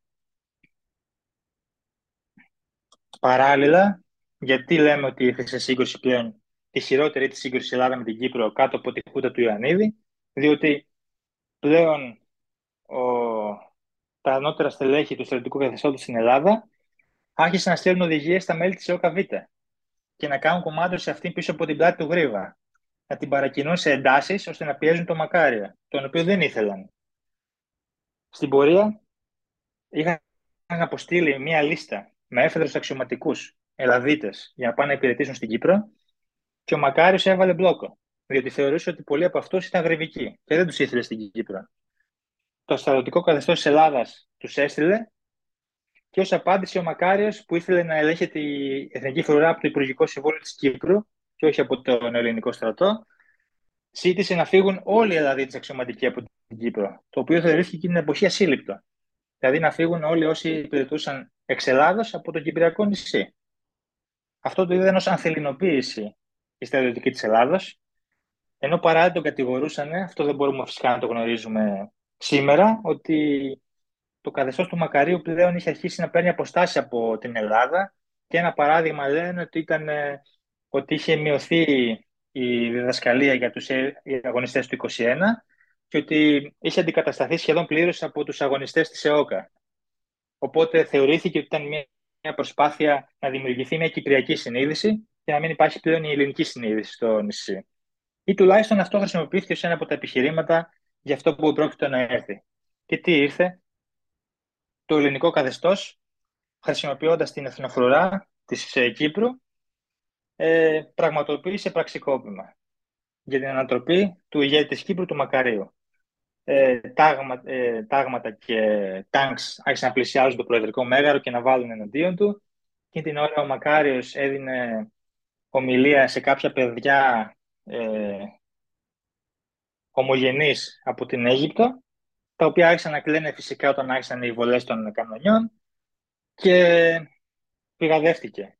Γρήγορα ο στρατός πήρε την εξουσία σε ολόκληρο το νησί, ο Μακάριος όμως γλίτωσε και ενώ το ελληνικό καθεστώς κατάφερε και κατέβηκε ολόκληρη την Κύπρο με την εθνική φρουρά, αυτός έκανε το γνωστό του διάγγελμα από το ραδιοφωνικό σταθμό της Πάφου ότι είναι ζωντανός. Και στη συνέχεια έφυγε με τη βοήθεια των Βρετανών και του, τη δύναμη του ΟΗΕ. Λοιπόν, αυτό το παξικόπημα τώρα που έγινε καταδικάστηκε διεθνώς και αποδείχθηκε ότι δεν ήταν πολύ έξυπνη κίνηση. Πρόεδρος ανέλαβε στην Κύπρο ο Σαμψόν, που δεν ήταν η πρώτη επιλογή του καθεστώτος του ελληνικού, αλλά ήταν διαθέσιμος εκείνη την ώρα και ήταν υποστηρικτής τους, όπως φάνηκε. Σχηματίστηκε μια κυβέρνηση, δόθηκαν διαβεβαιώσεις προς την Τουρκία και τους Τουρκοκύπρους ότι η νέα κυβέρνηση που θα είναι ε, εκπορευόμενη από την Ελλάδα δεν θα είναι εχθρική απέναντί τους, ότι η αλλαγή κυβέρνησης δεν σημαίνει κάτι. Η Τουρκία στην αρχή δήλωσε ότι αυτά είναι ζητήματα μεταξύ των Ελλήνων και δεν την αφορούν, όμως ήδη ετοίμαζε του στρατότε για να εισβάλλει. Αφορμούμενοι από τις συνθήκες εγγύησεως, όπου έλεγαν πως η Βρετανία, η Ελλάδα και η Τουρκία μπορούν να επέμβουν στην Κύπρο άμα κάτι συνέβαινε για να επαναφέρουν το status quo. Αυτό δυστυχώς συνέβη. Η Τουρκία εισέβαλε στην Κύπρο με ματηρά αποτελέσματα, με χιλιάδες αγνοωμένους, με χάρτες σήμερα να υπάρχουν όπου ένα μεγάλο μέρος της Κύπρου το δείχνει με αίμα. Η Ελλάδα άργησε να καταλάβει τι συνέβαινε, διότι ο Ιωαννίδης και ο Μπονάνος, αρχηγός στρατού, είχαν δηλώσει στους υπόλοιπους πραξικοπηματίες ότι η Τουρκία δεν θα επέμβει, ότι είχαμε διαβεβαίωση από τους Αμερικανούς ότι θα μας άφηνε να λύσουμε τα ζητήματά μας. Όμως από ό,τι φαίνεται οι διαβεβαιώσεις που είχε ήταν από δευτεροκλασσάτα στελέχη της τοπικής CIA στην Ελλάδα. Δεν υπήρχε ποτέ επίσημη θέση της Αμερικής που έδινε έγκριση στο πραξικόπημα. Αντίθετα, υπήρχε τηλεγράφημα από το Υπουργείο Εξωτερικών υπό τον Κίσιγκερ και μετά από πιέσεις του Σίσκο και του Μπόλιατ που ήταν υπεύθυνοι, ο ένας ήταν αναπληρωτής υπουργός εξωτερικών και ο άλλος υπεύθυνος Κύπρου στο State Department, ότι δεν πρέπει να αφήσουμε να γίνει πραξικόπημα. Εδώ φαίνεται ότι θα γίνει. Και έτσι έστειλαν στον Αμερικανό πρέσβη στην Ελλάδα, τον Τάσκα, να πει στον Ιωαννίδη μην κάνετε πραξικόπημα. Για να καταλάβετε λίγο την κατάσταση, όταν λέω ότι είναι η χούντα του Ιωαννίδη, δεν εννοούμε ότι ο Ιωαννίδης είχε επίσημη κρατική θέση. Ήταν ένας σκιώδες συμβούλιο η χούντα. Χούντα στα Ισπανικά σημαίνει στρατιωτικό συμβούλιο. Δεν είναι αρνητικός όρος ούτε θετικός, είναι ουδέτερος. Είναι διεθνής όρος και δηλώνει ένα στρατιωτικό συμβούλιο που διοικεί. Αυτό ήταν η σκιώδες κυβέρνηση πίσω από την αληθινή κυβέρνηση, η οποία ήταν η κυβέρνηση Μαριονέτα. Οπότε τι είπε ο Τάσκα ο πρέσβης, δεν θα μιλήσω με τον Ιωαννίδη, γιατί δεν έχει επίσημη θέση. Εμένα η δουλειά μου είναι να μιλάω με τους επίσημους. Παράλληλα, ε, διατηρήθηκε μια ήπια στάση, δηλαδή ενώ σε πολλές συζητήσεις είπαν σε διάφορα στελέχη της Ελλάδα ότι δεν πρέπει να κάνετε πραξικόπημα, ποτέ δεν υπήρχε ένα δυνατό διάβημα για να αποτρέψει την Ελλάδα και ίσως αυτή η χλιαρή στάση της Αμερικής να εκλήθηκε από την ελλαδική ηγεσία ως ανοχή. Γι' αυτό μάλιστα αργότερα έγιναν επιτροπές και συμβούλια στην Αμερική για το τι πήγε λάθος. Διότι θεωρήθηκε ότι ήταν αποτυχία της αμερικανικής εξωτερικής πολιτικής.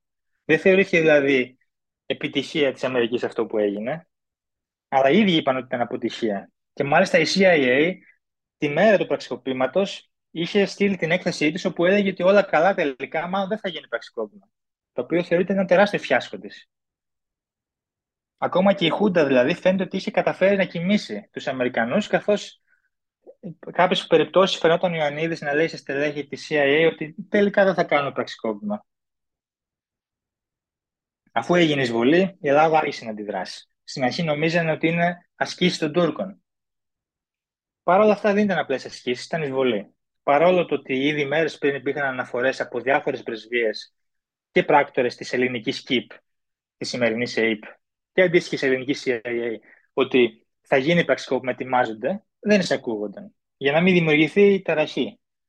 Παρ' όλα αυτά, η χειρότερη ταραχή δυστυχώς είναι τα, τα τελεσμένα, όπως γνωρίζουμε, και όχι η προειδοποίηση για αυτά. Στο συμβόλαιο που έγινε με τους ανώτιτους ε, ηγέτες του ελληνικού καθεστώτος, φάνηκε ότι ο τότε ηγέτης της Χούντας, ο Ιωαννίδης, δεν είχε πια δύναμη. Διότι ο ίδιος, φανατικός με τις ιδέες του, ζητούσε τον πόλεμο με την Τουρκία, κανείς άλλο στο Συμβούλιο δεν συμφωνούσε μαζί του. Όλοι πίστευαν ότι ένας τέτοιος πόλεμος θα έφερε την ήττα για την Ελλάδα.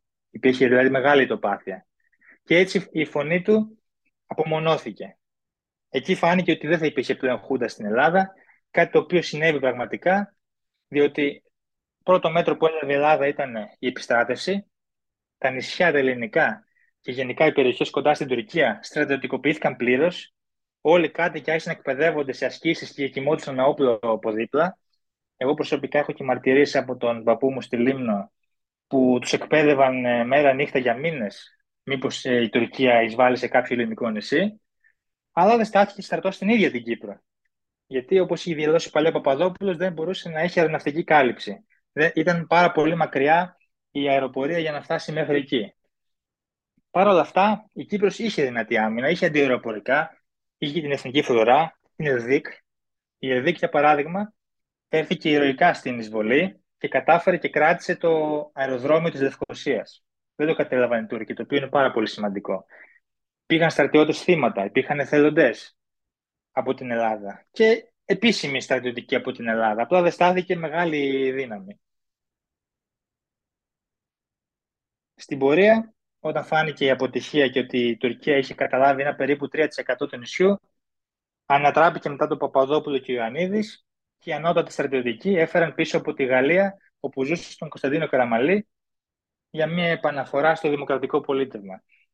Αυτός διαπραγματεύτηκε με τους Τούρκους και τους Αμερικανούς σε διασκέψεις και ενώ τα πράγματα βρισκόντουσαν σε συζήτηση, Δυστυχώς η Τουρκία συνέχιζε τις πολεμικές της επιχειρήσεις, το οποίο θεωρείται ανέντιμο, διότι όταν συζητάς, τα όπλα σιγούν.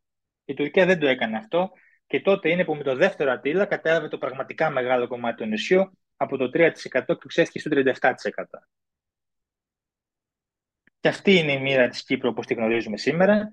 Η Ελλάδα ως αντίδραση βγήκε από το στρατιωτικό σχέδιο του ΝΑΤΟ, κάτι που πολλοί δεν γνωρίζουν. Η Ελλάδα έχει αποχωρήσει κάποτε από το ΝΑΤΟ ως αντίδραση, στο ότι κανείς δεν σταμάτησε την Τουρκία πραγματικά, διότι μόνο με συζήτηση δεν μπορεί να σταματήσει την κάνει των όπλων.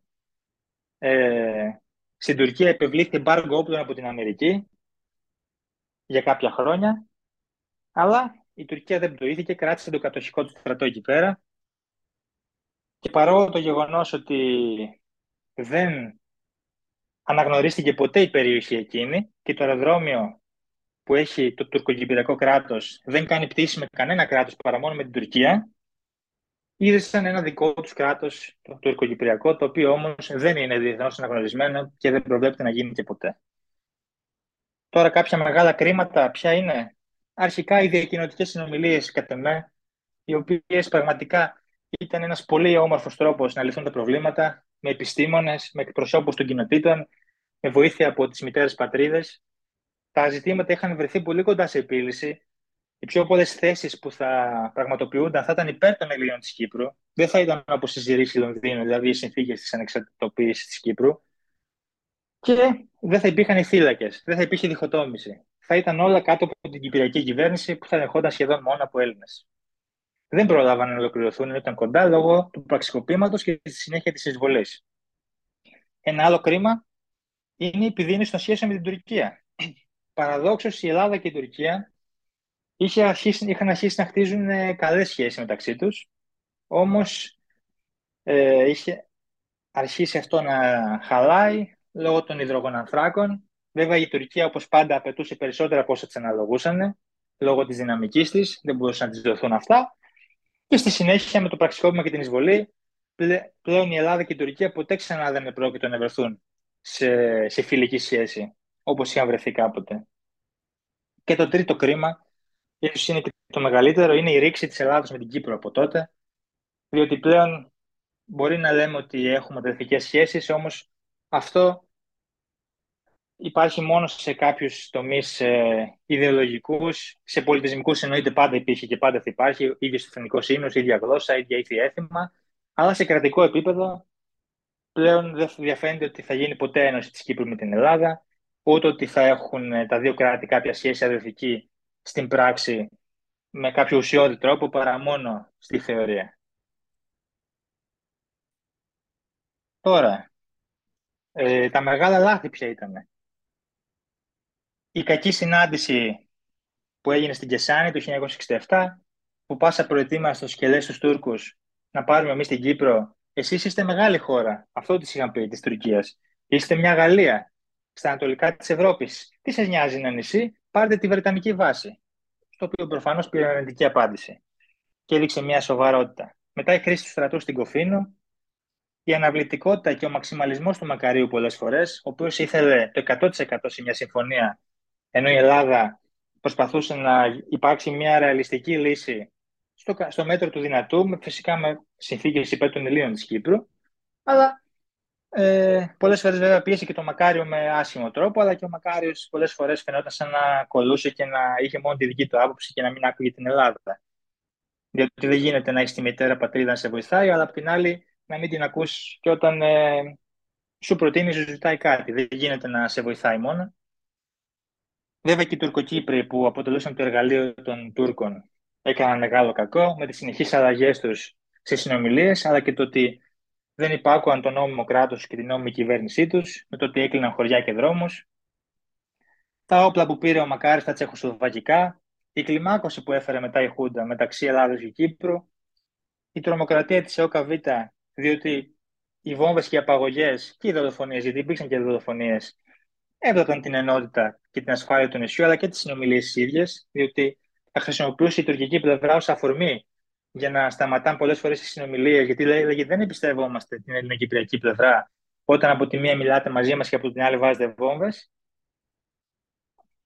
Η στήριξη της ΕΟΚΑΒ από την Ιωαννιδική Χούντα, που έφερε την οριστική ρήξη με το Μακάρι και άρα μεταξύ Ελλάδος και Κύπρου, ίσως η σύγκρουση με την Ελλάδα από την πλευρά του Μακαρίου που πήγε να φέρει μια μικρή ανθελινοποίηση με τα μέτρα που ήθελε και με τα αιτήματά του, το πραξικόπημα που έδωσε αφορμή στην Τουρκία. Αλλά επίσης, μην ξεχνάτε, αποδυνάμωσε και την Κύπρο. Δηλαδή, όταν έγινε η τουρκική εισβολή, η Κύπρος βρισκόταν σε ένα καθεστώς εσχρό. Είχε μόλις γίνει πραξικόπημα. Υπήρχε αιματοχυσία, διχασμός, Είχαν μπει χιλιάδες άνθρωποι σε φυλακές. Δεν ήταν ένα νησί έτοιμο να αμήνθει απέναντι στην Τουρκία, όπως και να το κάνουμε. Η Αμερική έκανε λάθη, ολιγορίες όπως είπαμε πριν, ασυνεννοησία μεταξύ Υπουργείου Εξωτερικών, της CIA, λάθος εκτιμήσεις, πολλές φορές άλλα συμφέροντα. Η CIA, για παράδειγμα, ήταν φιλική στους στρατιωτικούς τη Χούντας, ενώ το Υπουργείο Εξωτερικών ήθελε συνέχεια να φέρουν ε, πίσω τους πολιτικούς. Ολιγορία ως προς την ίδια την εισβολή, ενώ το στρατιωτικό καθεστώς της Ελλάδος είχε δομήσει το ΣΑΚ Αφροδίτη, που είναι το σχέδιο αμήνης Κύπρου, δεν τηρήθηκε αυτό στην πράξη όταν έγιναν τα κρίσιμα, παρά μόνο αμύθηκε η ίδια η Ελλάδα. Αλλά στην Κύπρο δεν υπήρξε περισσότερη άμυνα, που ίσως γινόταν να υπάρξει. Μετά ο Μακάριος δήλωσε στον ΟΗΕ ότι αυτό που έγινε το παξικόπημα, το ελληνικό, ήταν εισβολή ξένης δύναμης και άρα κάπως πρέπει να επέμβει, το οποίο πολλοί το χρησιμοποιούν χρησιμοποιούν ως αφορμή για την Τουρκία να επέμβει. Εντάξει, είναι υπερβολικό γιατί η Τουρκία θα επενέβαινε ούτως ή άλλως. Αλλά σίγουρα δεν είναι μια δήλωση που βοήθησε, διότι φάνηκε να δίνει ηθικό βάρος στους Τούρκους που μπήκαν ως απελευθερωτές, τουλάχιστον στο ειδική τους προπαγάνδα. Και δεν τυχαίο ότι υπήρξαν και κράτη που βοήθησαν την τουρκική εισβολή και την εξήραν. Διότι και καλά θα έβγαζε το κακό δικτατορικό ελληνικό καθεστώς από εκεί. Για παράδειγμα, η Λιβύη του Καντάφη προμήθευσε με όπλα την Τουρκία τότε. Και η ανοχή των ΗΠΑ εννοείται στην εισβολή. Έτσι, δηλαδή, μετά δεν έφερε κάποια μεγάλη αντίδραση η Αμερική απέναντι στους Τούρκους. Αντικειμενικά δεν τη σταμάτησε παρά μόνο συζητήσεις έγιναν και προσπάθειες. Η Τουρκία κατέβηκε το 37% της Κύπρου και το μόνο που της έγινε ήταν ένα εμπάργκο όπλων μετά. Βέβαια, για να είμαστε ρεαλιστές, η Αμερική είχε ήδη σταματήσει δύο εισβολές τη Τουρκία, το 64 και το 67, που απειλούσε ότι θα το κάνει. Δύσκολο να το έκανε και τρίτη φορά, δυστυχώς. Για τη συνέχεια έχω κάποια θέματα. Έχω, για παράδειγμα, κάποια ενδιαφέροντα στοιχεία, κάποια παραδόξως αστεία στοιχεία για να ελαφρύνουμε το κλίμα και λίγο παραπάνω για τη θέση των Αμερικανών. Αλλά αυτά θα τα αφήσω ίσως για μια συζήτηση στη συνέχεια για να σπάσει και λίγο η μονοτονία μιας ομιλίας. Ελπίζω να κάλυψα το θέμα με ενδιαφέροντα και αποκρισταλωτικό τρόπο και σας ευχαριστώ πάρα πολύ για την προσοχή σας.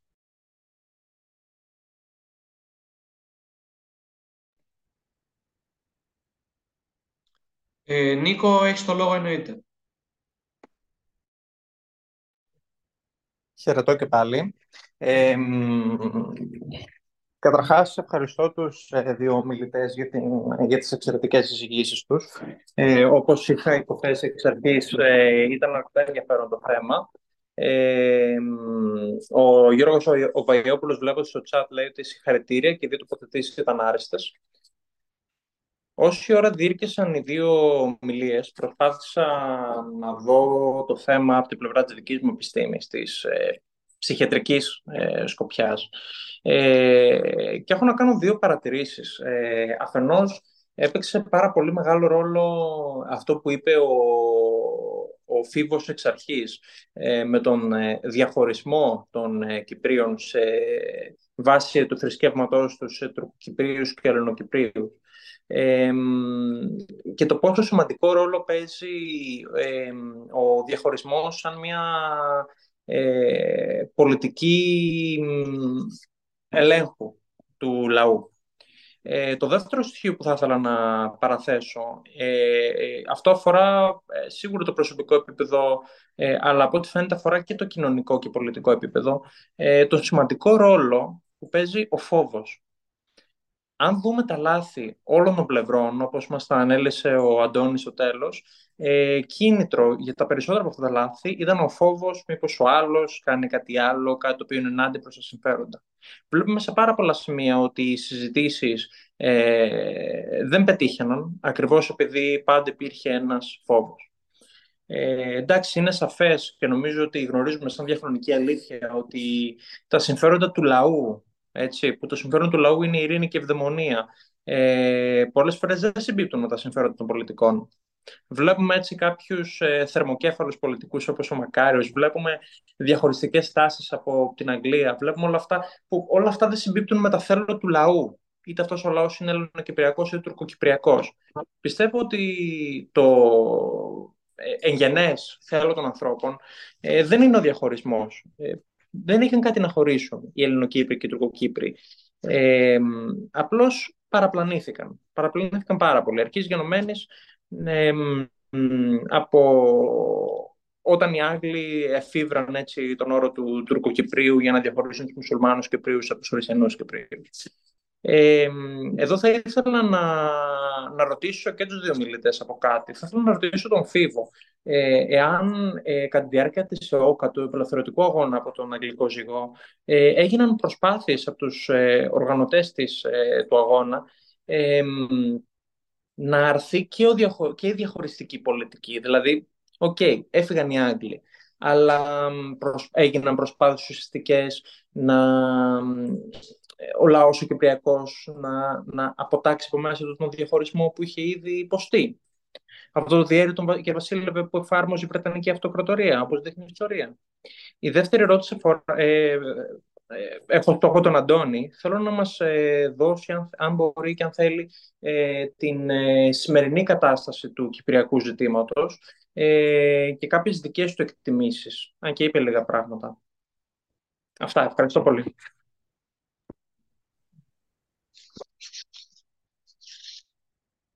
Ναι. Να απαντήσω. Ε, συγχαρητήρια καταρχάς Αντώνη για την ομιλία, ήταν πολύ καλή και πολύ ωραία και ερώτηση ενδιαφέρουσα ε, του Νικόλα όσον αφορά την ε, ποια η ΕΟΚΑ και οι Τουρκοκύπροι. Ε, κοιτάξτε, η ΕΟΚΑ ήταν μια οργάνω, μια, ένας συνταυτοπόλεμος. Ήταν, δεν ήταν ένας πόλεμος γεννόμενος από πολιτικούς με στρατηγική και διεθνή πολιτική. Δεν, ε, δεν είχαν ψηλιαστεί. Ήταν άνθρωποι απλοί, ήταν άνθρωποι εργάτες ε, που πολεμούσαν, αντάρτες. Ναι, με τα κύρια πρόσωπα, αρχιεπίσκοπος και ο, στρατηγός, ο στρατηγός Γεώργιος Γρήβας είχαν κάποια παραπάνω εμπειρία. αλλά ήταν τόσο χειρουργικές οι πολιτικές επεμβάσεις για να περάσουν τον διαχωρισμό μεταξύ Τουρκοκυπρίων και Ελληνοκυπρίων που δεν το συνειδητοποίησαν οι, οι αγωνιστές της ΕΟΚΑ. Δηλαδή, το γεγονός ότι ο Ντεκτάς που ήταν ε, δικηγόρος του στέματος ανέλαβε την τουρκοκυπριακή ηγεσία το Λονδίνο, ένα λεπτάκι να βρω και τις πηγές μου, ε, με το Κιουτσούκ που έλεγε η Κύπρος είναι τουρκική, όταν άλλαξε ο Υπουργός Εξωτερικών από τον Κιοπρούλου και έγινε ο Ζορλού στην Τουρκία. Δηλαδή ήταν ε, αλλαγές και ζυμώσεις που ένας αγωνιστής σε ΟΚΑ δεν θα μπορούσε να συνειδητοποιήσει. Δηλαδή, όταν αλλάζει ο Υπουργός Εξωτερικών της Τουρκίας ε, και γίνεται ένας ε, αλήγιστος διπλωμάτης από εκεί που ήταν ένας που δεν ήξερε και δεν έλεγε καν ότι υπήρχε Κυπριακό. Δηλαδή δεν υφίσταται θέμα Κυπριακού. Και μετά μπαίνει ένας σκληροπυρηνικός στην Τουρκία, μπαίνει ο Τεκτάς, γίνεται η Τουρκία, η Αγγλία έχει ως συμμάχους τους Τουρκοκύπριους, εκμεταλλεύεται, τους βάζει σε θέσεις αστυνομικών, διοικητών. Συνεργάστηκαν δηλαδή. Η ερώτηση είναι για ποιο λόγο οι Ελληνοκύπροι, αν καταλάβα καλά του Νικόλα, για ποιο λόγο οι Ελληνοκύπροι δέχθηκαν αυτό τον διαχωρισμό, ενώ ουσιαστικά στην αρχή δεν είχαν τίποτα να μοιράσουν. Το δέχτηκαν γιατί έγινε πάρα πολύ μεγάλη πονηριά εκ μέρους της Βρετανίας. Έγινε μέσα σε, χρονικό διάστημα σύντομο ε, συγκρινόμενο με την ε, ε, ιστορία της Κύπρου, αλλά σύντομο χρονικό διάστημα, αλλά πάρα πολύ προσεκτικό. Δηλαδή, η Βρετανία είδε τον αγώνα της ΕΟΚΑ, ήθελε σαν αντιστάθμισμα. Εκμεταλλεύτηκαν τότε οι Τουρκοκύπροι, ήταν το 18% του λαού, αλλά με 8% περί της περιουσίας. Δηλαδή μιλούμε για τα πιο χαμηλά στρώματα του προλεταριάτου, πολύ φτωχά στρώματα. Ε, αν τους έδινες μια θέση εξουσίας, μια διοικητική με ένας αστυνόμος ας πούμε, ένας τσαούσης, ε, εντάξει, δεν θα μπορούσε να καταλάβει ότι υπηρετεί την Αγγλία. Έγινε ε, δεν θα μπορούσε κάποιος να το προβλέψει. Και μετά δεν ήταν ότι στράφηκαν εναντίον των Τουρκοκυπρίων. Ήταν εναντίον των Άγγλων, ήταν απασχολημένοι ο αγώνας της ΟΚΑ με τους ε, με τους Άγγλους και δεν μπόρεσαν ας πούμε, να κάνουν την, ε, το βήμα ώστε να δουν πιο πνευματικά, πιο κοινωνιολογικά την κατάσταση και να πούν στους Τουρκοκύπριους Τουρκοκύπροι είστε και εσείς Κύπροι ζήσαμε κάτι, μη συνεργάζεστε με τους άλλους δεν, δεν, είχε, δεν ήταν εφικτό αυτό πιστεύω δηλαδή η απάντηση στο ερώτημα του Νικόλα είναι το γεγονός του ότι οι αγωνιστές της ΕΟΚΑ ήταν απασχολημένοι με το να αποτινάξουν τον αγγλικό ε, ζυγό, ότι οι Άγγλοι με δολιοργίε κατάφεραν να εντάξουν στο πλευρό τους μεγάλο μέρος των Τουρκοκυπρίων και το γεγονός ότι και η Τουρκία, η εξωτερική πολιτική της Τουρκίας, άρχισε να επενδύει ε, στον τουρκοκυπριακό πληθυσμό. Άρα είχαμε από πολλές πάντες κτυπήματα και μεθοδεύσεις που οι αγωνιστές της ΕΟΚΑ, οι αντάρτες δεν είχαν, δεν είχαν ας πούμε, το, το μυαλό, την ευφία, δεν, μην το πω, δεν ήταν χαζοί, δεν, είχα, δεν μπορούσαν, δεν είχαν το χρόνο να ασχοληθούν με αυτά. Αυτό.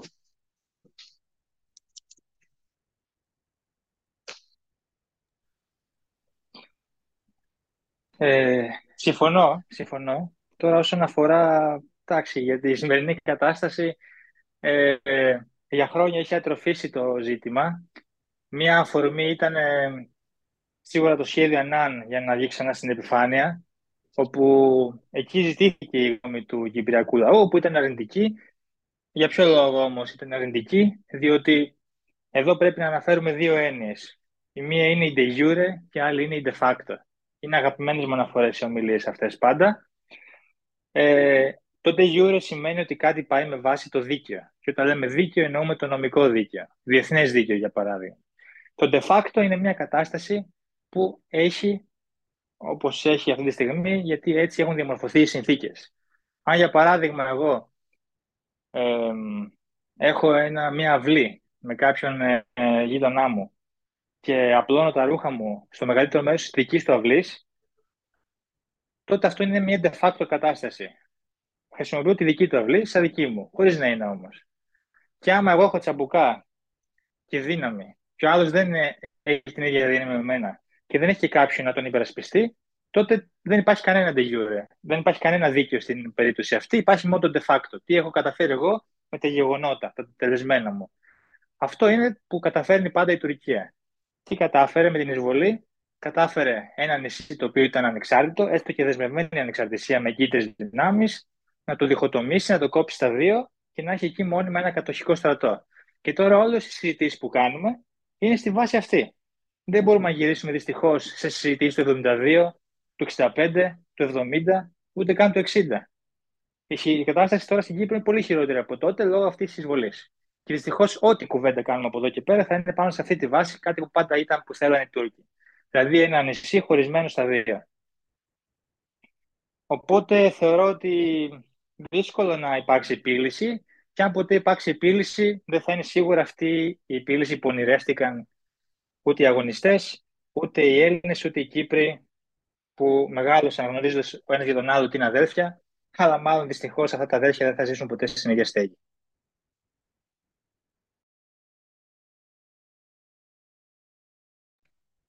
Νίκο, έχεις το λόγο. Ε, τον ζητάω για να μεταφέρω την ερώτηση μιας συμμετέχουσας. Ε, συγχαρητήρια στους ομιλητές, λέει. Ευχαριστούμε πολύ. Θα ήθελα να ρωτήσω για ποιο λόγο η Τουρκία ήταν εγγύητρια δύναμη της Κύπρου, ενώ την είχε πουλήσει στην Αγγλία και οι Τουρκοκύπηροι δεν ήταν Τούρκοι. Επίσης, πώς είναι τα πράγματα στις μεταξύ σας σχέσεις σήμερα και πώς διαβλέπετε το μέλλον; Ευχαριστώ εκ των προτέρων. Εξαιρετικά ενδιαφέρουσες ομιλίες και πάλι.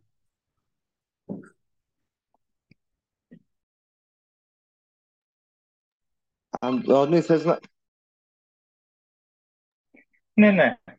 Λοιπόν, ο λόγος που η Τουρκία ανοίγει σε εγκύτρες δυνάμεις, ενώ πολύ απλά είχε πουλήσει στην, ε, την Κύπρο στους Βρετανούς, αυτή είναι μια εξαιρετική ερώτηση, η αλήθεια είναι, και πολύ εύλογη, είναι καθαρά για λόγους στρατηγικής. Δεν υπήρχαν νομικοί λόγοι πίσω από αυτό. Μετά από τη διεθνοποίηση του ζητήματος στον ΟΗΕ, να ξεκινήσουμε από εκεί, τα χρόνια 54 με 55, ήδη χρόνια πριν Κύπροι πίεζαν τις ελληνικές κυβερνήσεις να κάνουν διεθνή αγώνα για, για την Κύπρο, για την Ένωση με την Ελλάδα. Τελικά η κυβέρνηση του Παπάγου συμφώνησε και πήγε την ε, κουβέντα στον ε, ΟΗΕ. Ε, εκεί πέρα συζητήθηκε το ζήτημα να ενωθεί η Κύπρος με την Ελλάδα και φυσικά ξαφνικά η Τουρκία όταν είδε ότι η Κύπρος, το νησί δίπλα της, αυτό το μεγάλο νησί στην άκρη της Μεσογείου, θα ενωθεί με την Ελλάδα που της είχε πάρει ήδη τόσα εδάφη, φοβήθηκε στρατηγικά και από εκεί που η Ελλάδα με την Τουρκία από το 1930 είχαν τις καλύτερες σχέσεις που είχαν ποτέ, δεν είναι τυχαίο ότι είχε προτείνει ο Ελευθέρης Βενιζέλος τον Κεμάλ ως, ε, για τον Νόμπελ Ειρήνης το 1930, ενώ και η Τουρκία στο Δεύτερο Παγκόσμιο Πόλεμο είχε στείλει ε, αυγά στην, ε, στην Ελλάδα και από εκεί βγήκε μάλιστα και η φράση και βγει αυγά Τουρκίας. Γιατί η Τουρκία είχε στείλει πάρα πολλά αυγά τότε, νομίζω δύο πλοία γεμάτα αυγά τότε στην κατοχική Ελλάδα. Αυτές οι σχέσεις χάλασαν ακριβώς γιατί η Ελλάδα θέλησε να θίξει το κυπριακό ζήτημα, ενδιαφέρθηκε για την Κύπρο και ποιος πλήρωσε το τίμημα πρώτος, οι Έλληνες της Κωνσταντινούπολης, τα Σεπτεμβριανά. Οι Έλληνες στην Κωνσταντινούπολη κυνηγήθηκαν, σφάχτηκαν βιάστηκαν, τα καταστήματα και τα σπίτια τους διαλύθηκαν και από εκεί που υπήρχαν πάρα πολλές χιλιάδες Έλληνες στην Κωνσταντινούπολη, πλέον οι καταγραφές λένε ότι υπάρχει ένα ούτε 10% από αυτό που ζούσε δυστυχώς τότε. Ήταν το πρώτο τίμημα που πλήρωσε η Ελλάδα. Στη συνέχεια, η Βρετανία, που ήταν και η δική της η Κύπρος, έβαλε την Ελλάδα και την Τουρκία στο τραπέζι για τους λόγους που προείπε ο Γιατί δεν ήθελε καμία δύναμη να πάρει την Κύπρο ολόκληρη και να έχει τόση δύναμη, διότι η Βρετανία αποτελούσε την δύναμη της εποχής, ήταν η μεγάλη ε, αυτοκρατορία, μετά την Αμερική ήταν η μεγαλύτερη δυτική δύναμη, μετά το Β' Παγκόσμιο Πόλεμο. Και είχε πολλές απικίες και κτίσεις στην ευρύτερη περιοχή τα προηγούμενα χρόνια και στο Επομένως, δεν ήταν δυνατόν να απεμπολίσει το ρόλο του πρωταγωνιστικό εκεί πέρα. Και γι' αυτό, άμα ήταν η Κύπρος να μεταφερθεί αλλού, αυτό θα ήταν μεταξύ μιας χωρισμένης Κύπρου, όπου θα μάλλον όλοι μεταξύ τους και δεν θα μπορούσε να, να βλάψει την ίδια τη Βρετανία. γιατί; Διότι η, η Βρετανία είχε βάση στην Κύπρο. Αν μία μόνη δύναμη έπαιρνε την Κύπρο, Πολύ απλά, η Βρετανία δεν θα είχε βάση εκεί. Δεν υπάρχει ένα εξάρτητο κράτος με ξένες βάσεις. Ενώ αν έβαζε πολλές χώρες στο παιχνίδι, η Βρετανία θα μπορούσε να είναι ο διαιτητής, ο επόπτης. Και να έχεις τι βάσεις εκεί πέρα και οι υπόλοιποι απλά να έχουν και αυτοί το κομμάτι του στην Κύπρο. Ούτως ή άλλως τα χρόνια εκείνη η Βρετανία είχε αρχίσει να δίνει τις απικίες της. Είχε δώσει την Ινδία, την είχε αφήσει δηλαδή να γίνει ανεξάρτητη, αφού φυσικά την άφησε με τις εντάσεις με το Πακιστάν. Αλλά αυτό είναι άλλο ζήτημα. Ε, διότι δεν μπορούσε να συντηρήσει τόσες απικίες πλέον η Βρετανία. Θα πει κάποιος γιατί να, να δώσει την Κύπρο και οτιδήποτε. Γιατί είχε πάρα πολύ δυσκολία με την ΕΟΚΑ. Η ΕΟΚΑ είχε πετύχει πολλά στρατιωτικά έτσι, ωφέλη στον αγώνα της. Είχε ζωρίσει την Βρετανική διοίκηση. Συν ότι η Βρετανία ήδη είχε αρχίσει να δίνει από εδώ και από εκεί τις απικίες τη, να τις αφήνει να γίνουν ανεξάρτητες, γιατί δεν μπορούσε πλέον να τις συντηρήσει. Δεν ήταν υπερδύναμη όπως ήταν κάποτε. Δεν ήταν η Αμερική της εποχής πλέον. Η Αμερική της εποχής ήταν, όπως φαντάζεστε, η Αμερική ίδια.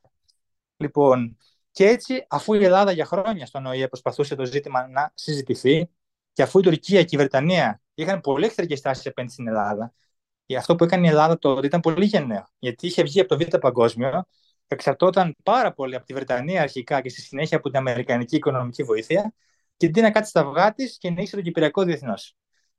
Στη συνέχεια οι Κύπροι υπό τον Γρίβα στρατιωτικά και το Μακάριο πολιτικά έκαναν το δικό τους μεγάλο αγώνα που γιορτάζεται και 1 Απριλίου, αν δεν κάνω λάθος, ο αγώνας αυτός στην Κύπρο κάθε χρόνο και κατάφερε να πιέσουν τη Βρετανία να κάτσει στο τραπέζι και όλοι μαζί, Έλληνες, Τούρκοι, Βρετανοί, βάλουν και τις κοινότητες μέσα, Ελληνοκύπροι, Τουρκοκύπροι, όπως ονομάστηκαν, να βρουν όλοι μαζί μια λύση, η οποία τι ήταν, ήταν μια ανεξάρτητη Κύπρος, με ελληνοκυπριακή διοίκηση, κάποιες τουρκοκυπριακές εξουσίες, μικρές σε σχέση με τις ελληνοκυπριακές, αλλά δυσανάλογα πολλές σε σχέση με το πώς ήταν στην Κύπρο. Και την εποπτεία των τριών αυτών χωρών.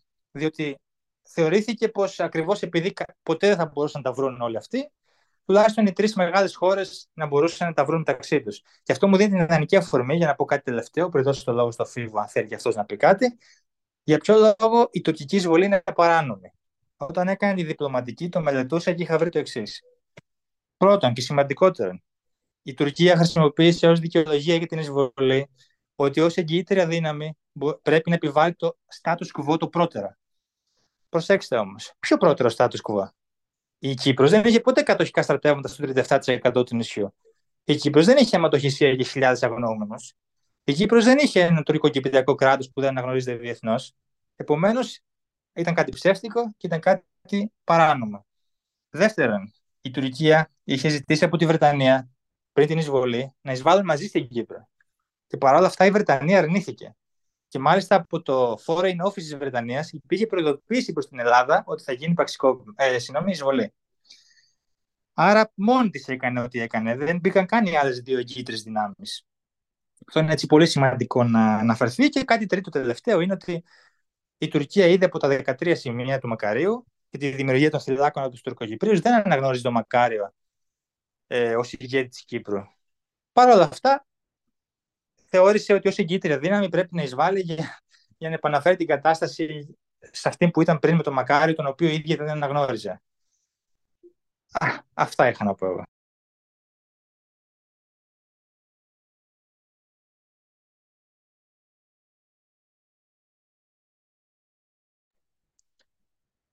Ε, να, να προσθέσω κι εγώ κάτι. Ε, όσον αφορά ε, την εμπλοκή των Τούρκων στις ε, συμφωνίες Ρίχης Λονδίνου, είναι αυτά που είπε ο Αντώνης, τα λύσει πάρα πολύ καλά. Η Βρετανία κυρίως τους έμπλεξε, συνέφερε και την Τουρκία πάρα πολύ. Ε, η, όντως η Τουρκοκύπρια δεν, δεν ήταν Τούρκοι, αλλά κατάφεραν με μεθοδεύσεις να μην φυτέψουν σε ορισμένους Τουρκοκύπριους ότι, τη συνείδηση ότι έχουν σχέσεις με το τουρκικό έθνος. Σήμερα τις ε, σημερινές σχέσεις ε, μεταξύ Ελληνοκυπρίων και Τουρκοκυπρίων ε, εγώ προσωπικά ως Ελληνοκύπριος δεν γνώρισα ποτέ στη ζωή με έναν Τουρκοκύπριο. Ε, υπάρχει μια de facto διχοτόμηση. Είναι ε, ούτε Τούρκο νομίζω στην Κύπρο δεν έχω γνωρίσει. Ήρθα Ελλάδα, πήγα Ελλάδα για να γνωρίσω Τούρκο. Ε, Ε, δεν πιστεύω βέβαια αν οι Τουρκοκύπροι ε, να έχουν συνείδηση ότι ανήκουν στο κυπριακό λαό. Δεν ξέρω πόσο ισχυρή ή δυνατή είναι αυτή η πεποίθηση που έχουν ε, στην, στο ψευδοκράτος. Σίγουρα υπάρχουν άνθρωποι, βλέπω κάποια βιντεάκια που είναι στα καφενεία, τρώνε τα ίδια εδέσματα, μαχαλεπί με εμάς, έχουν τις ίδιες συνήθειες, τις ίδιες παραδόσεις, την ίδια διάλεκτο.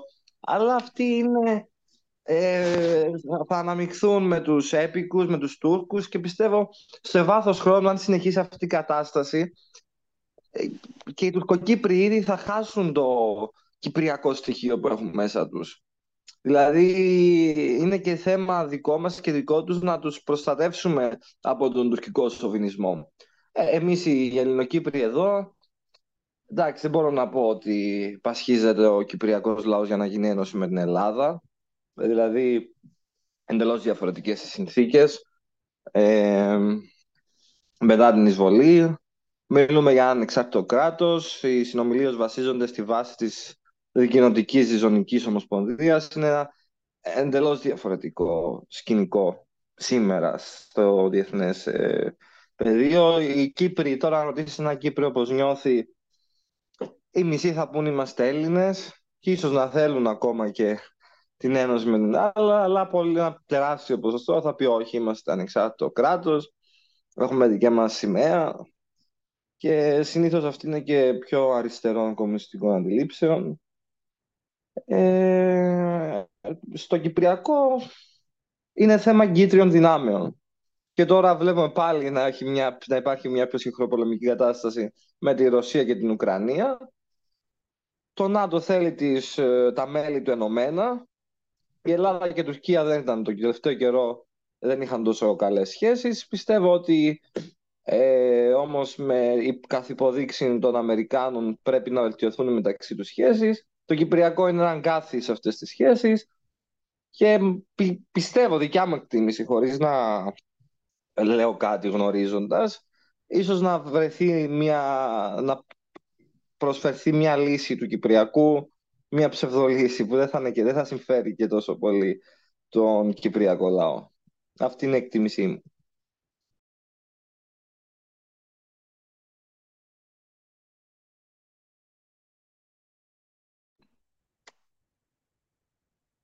Δεν ξέρω αν έχει κάποιος άλλος να κάνει κάποια ερώτηση. Να πω και εγώ συγχαρητήρια και στους δύο μιλητές για την παρουσίαση του ζητήματος. Νομίζω με καλύψατε και σε αρκετές ερωτήσεις που είχα και θέματα.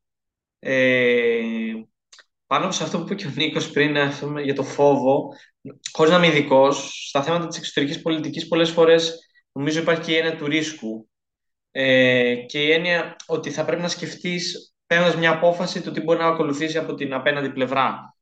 Ε, όσον αφορά τώρα και αυτό που είπε ο Φίβος, έχω, πάει, έχω κάποιους Κύπριους φίλους πέρα από τα μέλη της μεταπολιτείας με τα οποία έτσι συνευρίσκομαι και από αυτά που ακούω, που η αλήθεια είναι ότι έχω, ε, η πλευρά του κυπριακού λαού που έχω ακούσει είναι ότι είναι η πρώτη, ας πούμε, αυτό που είπε ο Φίβος, ότι εμείς νιώθουμε έτσι κοντά με την Ελλάδα και θα θέλαμε κάποια στιγμή να ενωθούμε με την Ελλάδα.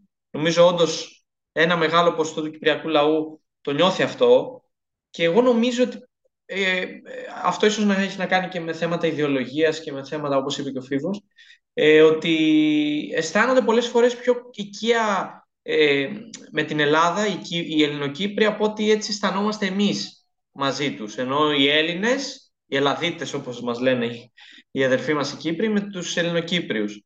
Νομίζω εμείς ως Ελλαδίτες, ως Έλληνες τέλος πάντων δεν έχουμε την ίδια ε, τουλάχιστον σήμερα, την ίδια εγκύτητα, δεν αισθανόμαστε την ίδια εγκύτητα που αισθάνονται οι, οι Κύπροι για τους Έλληνες. Ε, αυτό νιώθω, αυτό διαισθάνομαι.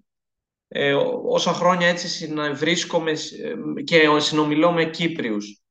Ε, εγώ δηλαδή πιστεύω ότι εγώ είμαι λίγο ενώ εγώ έχω, πιστεύω ότι είμαστε πολύ κοντά και αυτό που λέμε έχουμε και κοινή γλώσσα ουσιαστικά είμαστε ένα κοινό έθνος και θα έπρεπε να είμαστε κοντά και πιστεύω ότι ισχύει αυτό σε ένα μεγάλο βαθμό ε, ότι οι δύο λαοί ε, ε θέλουν ας πούμε την, ε, ε, να μην είναι διχοτοπημένο, το, να ουσιαστικά να, καταργηθεί αυτή η παράνομη διχοτόμηση του νησιού από την πλευρά των ε, Τουρκοκυπρίων, του βόρειου τμήματος του νησιού ουσιαστικά, ε, και το, το θέμα των κυβερνήσεων το οποίο τέθηκε δεν έχουν γίνει απαραίτητες κινήσεις, θεωρώ, και απαραίτητες πιέσεις έτσι ώστε να λυθεί αυτό το ζήτημα. Βέβαια, είναι ένα πολύ περίπλοκο ζήτημα, γιατί εμπλέκονται πολλές δυνάμεις, αλλά ουσιαστικά η μόνη δύναμη που αναγνωρίζει ε, ότι υπάρχει το, ε, το, το, το, Κυπριακό, το, πώς το λένε, το βόρειο τμήμα του νησιού ότι είναι μέρος της, ε, της Τουρκίας είναι μόνο, μόνο η Τουρκία. Δεν είναι. Δηλαδή ουσιαστικά είναι μια παράνομη εισβολή η οποία διαρκεί ακόμα και δεν αναγνωρίζεται από πουθενά. Έτσι. Ε, οπότε αυτό ήθελα να πω. Τώρα, επειδή έχω επισκεφτεί, μία φορά δυστυχώς έχω καταφέρει να επισκεφτώ την, ε, την Κύπρο, ε, έχει τύχει να επισκεφτώ και τη Λευκοσία. Ε, είναι πολύ χρήσιμο και εντάξει, πολύ, ε, τέλος πάντων ε, όποιος ενδιαφέρεται για το, το ζήτημα της Κυπριακού, του Κυπριακού να επισκεφτεί και τα φυλακισμένα μνήματα. Είναι ένα κημητήριο στη, στη Λευκοσία όπου βρίσκονται ουσιαστικά παγχωνισμένοι ε, 13 έτσι, αγωνιστές της ΕΟΚΑ. Είναι κατά τη διάρκεια του, το αγώνα ε, για την απελευθέρωση της Κύπρου από τους Άγγλους. Ε, έτσι, αυτό το λέω γιατί μου είχε κάνει εντύπωση. Για όποιον έτσι επισκεφτεί την Κύπρο και τη Λευκοσία, νομίζω αξίζει μια επίσκεψη και εκεί. Ε, πέρα από τα άλλα πολύ όμορφα μέρη που μπορεί να επισκεφτεί, απλά επειδή αναφερόμαστε στο συγκεκριμένο ζήτημα. Τώρα νομίζω και για το ζήτημα το, το σημερινό και για το τι μπορεί να γίνει σήμερα, νομίζω τα καλύψανε οι ομιλητές, ε, γιατί και εγώ είχα ερωτήσεις και απορίες. Ε, Νίκο, αν θες εννοείται να πάρεις το λόγο και όποιος άλλος έχει κάποια ερώτηση εννοείται μπορεί να τη μεταφέρει και στο chat ή να πάρει και το λόγο μες, με, να σηκώσει το χέρι. Ε, δεν είναι ερώτηση, είναι περισσότερο προβληματισμός. Δηλαδή, OK, okay, η Ένωση Ελλάδας και Κύπρου ε, πόσο εφικτή η ουτοπική κι αν είναι, ε, σε, σε διάφορο, σε, σε ποικίλο επίπεδο. Ε, πώς είναι στην πραγματικότητα κάτι που μπορεί να ελοποιηθεί ε, όταν, για παράδειγμα, εμείς οι Ελλαδίτες ε, δεν γνωρίζουμε καν ε, την ιστορία του Κυπριακού. Όταν αυτό το μελανόσημιο της ιστορίας απουσιάζει από τα βιβλία του οποία διδασκόμαστε. Όταν απλά είναι δύο σειρές αναφοράς στα ιστορικά βιβλία των παιδιών του Λυκείου.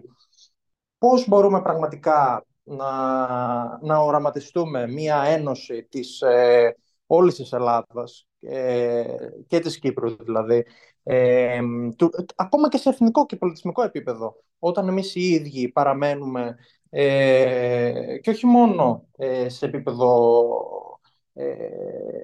για το Κυπριακό, αλλά γενικώς ανιστόρητοι και μη γνώστες και λάτρες της ιστορίας. Πώς μπορούμε να έχουμε τέτοια οράματα όταν εμείς οι ίδιοι δεν ασχολούμαστε με τα πολιτικά.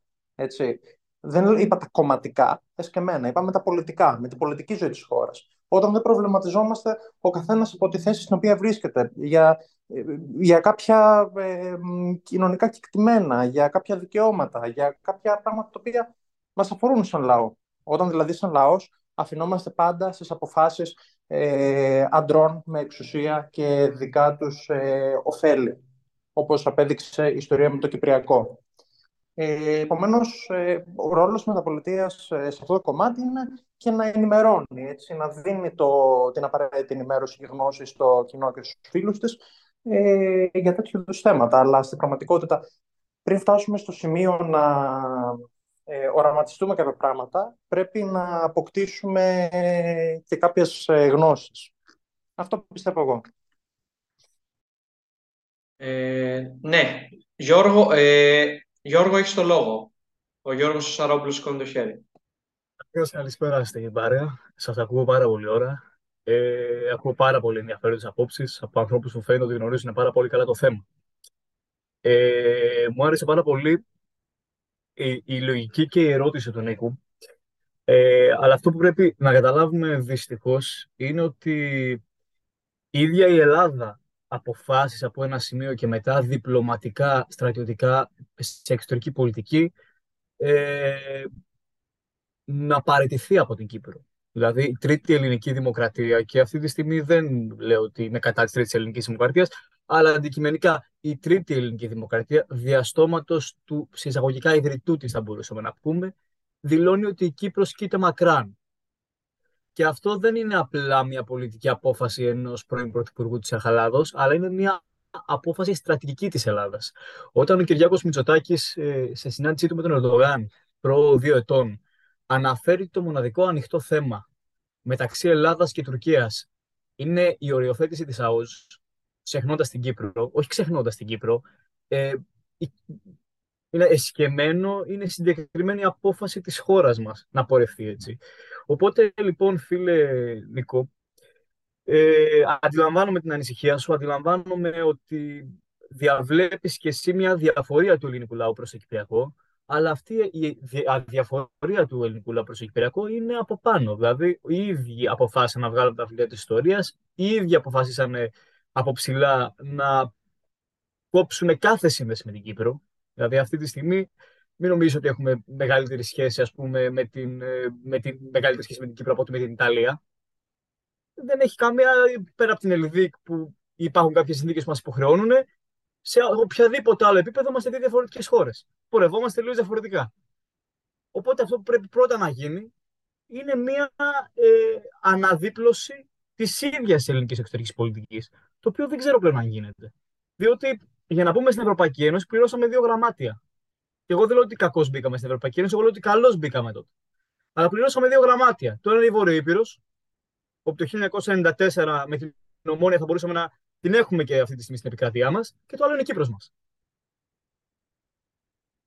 Εγώ δεν βλέπω κάτι διαφορετικό. Δεν βλέπω, δηλαδή, δεν, δεν βλέπω πώς, το πώς το ίδιο το, το, το, ίδιο το ελληνικό κράτος δεν θέλει την Κύπρο.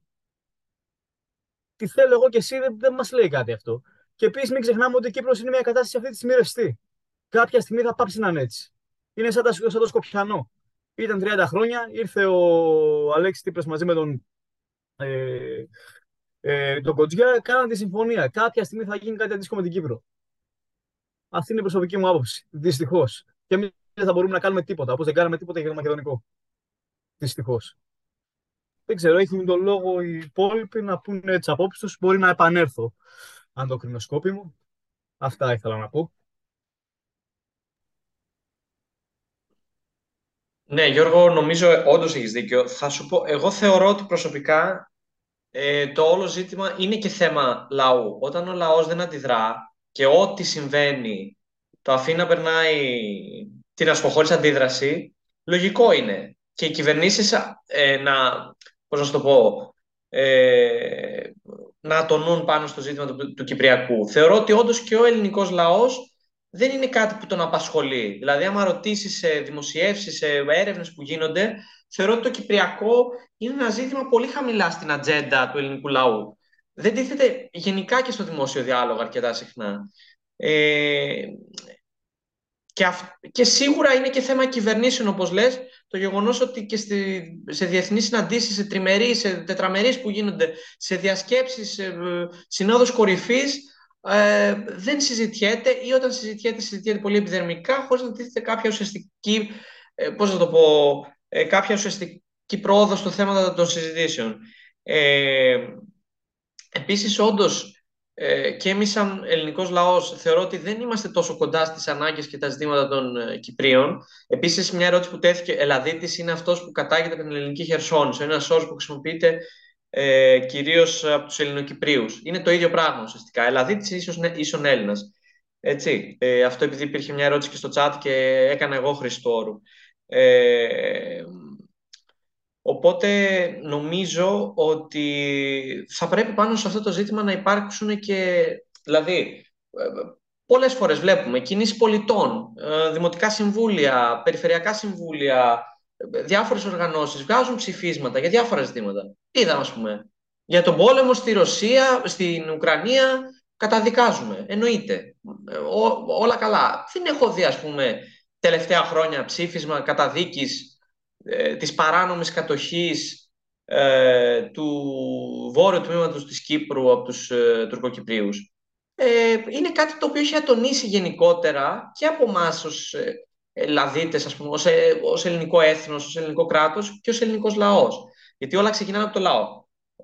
Το Σύνταγμα λέει ότι όλες οι εξουσίες εκπορεύονται από το λαό. Ο λαός έχει τεράστια δύναμη. Προφανώς υπάρχει ένα ε, προεδρευμένη κοινοβουλευτική δημοκρατία, υπάρχουν θεσμοί, υπάρχει το πολίτευμα, υπάρχει βουλή, που εννοείται οι εκπρόσωποι ψηφίζονται από το λαό, αλλά και ο λαός μπορεί να κάνει κάποιες κινήσεις, να πιέσει τη Βουλή, τους νομοθέτες, τους εκπροσώπους και με κινήσεις να βγει στους δρόμους, να ε, εκδώσει ψηφίσματα, να... και εννοείται και η Βουλή από την πλευρά της, οι κυβερνήσεις ε, με τα κατάλληλα νομικά μέσα, με τις κατάλληλες ε, διπλωματικές κινήσεις να πιέσουν έτσι ώστε να ε, βρεθεί μια λύση πάνω σε αυτό το ζήτημα.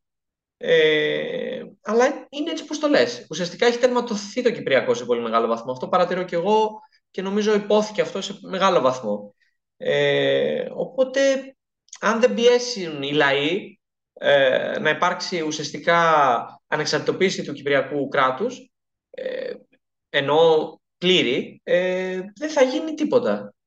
Προφανώς και μετά οι ηγέτες, οι πολιτικοί που εκλέγονται θα πρέπει να κάνουν κινήσεις και να υπάρξουν διεθνείς συνομιλίες, αλλά νομίζω είναι και θέμα ε, των αναγκών του λαού και θέμα πίεσης του λαού, όχι μόνο των κυβερνήσεων. Αυτή είναι η προσωπική μου γνώμη. Ευχαριστώ.